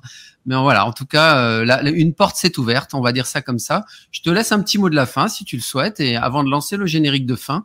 Et je te remercie infiniment d'avoir accepté mon invitation il y, a, il, y a, il y a, deux choses que je voudrais dire. Il y a déjà un petit, un petit, une mise au point que je voudrais dire, c'est que même si je reprends par exemple l'appellation que j'aime pas, mais euh, qui, est, dans l'air du vent, la cinquième, euh, on passe en la cinquième dimension. Ce qu'il faut bien comprendre, c'est que dans la cinquième dimension, euh, on n'est pas dans le pays des bisounours non plus. On sera pas, il y aura toujours la dualité. Il y aura toujours, qui sera certes moins marqué que qu'on peut l'avoir dans notre univers matériel, dans 3D, mais elle sera toujours présente. Il y aura toujours euh, des oppositions et des choses comme ça. Et c'est pour ça que je vous dis, même s'il y a des, des, races extraterrestres qui sont euh, de, de, de qui viennent de, de, la 5D pour euh, nous aider ou quoi que ce soit, euh, il y a toujours cette dualité et donc il faut être prudent. Et je vous le dis et je vous le répète, c'est que vous vous êtes au centre de, de, de, de, de comme tu disais tout à l'heure, j'aime pas ce terme-là, mais d'un combat où on essaye, et l'humain et l'humanité et la terre et, et, et l'enjeu, et donc ça veut dire qu'on a une grande valeur, et pourquoi on a une grande valeur Il ne faut pas oublier que tout ce qu'on a en nous, et il est temps de, de, de retrouver cette, cette, cette unité à l'intérieur de nous, et cette unité au niveau de l'humanité, moi je dis souvent c'est l'humain unité. Voilà, donc c'est c'est ça ce qu'il faut arriver et, et c'est ce qui nous est demandé. L'élément clé, euh, c'est toujours euh, l'amour et c'est pas facile toujours d'être dans l'amour, euh, d'être toujours dans l'amour, c'est déjà pas facile, mais euh, d'être de, de, vibrer dans l'amour. Mais euh, on peut déjà commencer par des choses plus faciles, plus simples, plus atteignables, comme euh, l'intégrité, comme euh, la justice, le partage, l'équité, le, le, donc tous ces tous ces éléments qui sont pas encore le stage de l'amour, mais si nous sommes déjà dans dans cet état d'esprit, au fur et à mesure, les choses de, deviendront faciles et simples pour tout le monde. Voilà. Eh ben super, merci beaucoup, merci infiniment. On est euh, finalement on est resté avec euh, quasiment euh, 200 auditeurs presque jusqu'à la fin de cette émission. Donc je pense que le, but est atteint. un grand merci une nouvelle fois et voilà, et la porte est ouverte si tu souhaites le revenir ou sur un radio Pléiade ou ailleurs, tu es le bienvenu. Merci beaucoup Luc. Bonne soirée.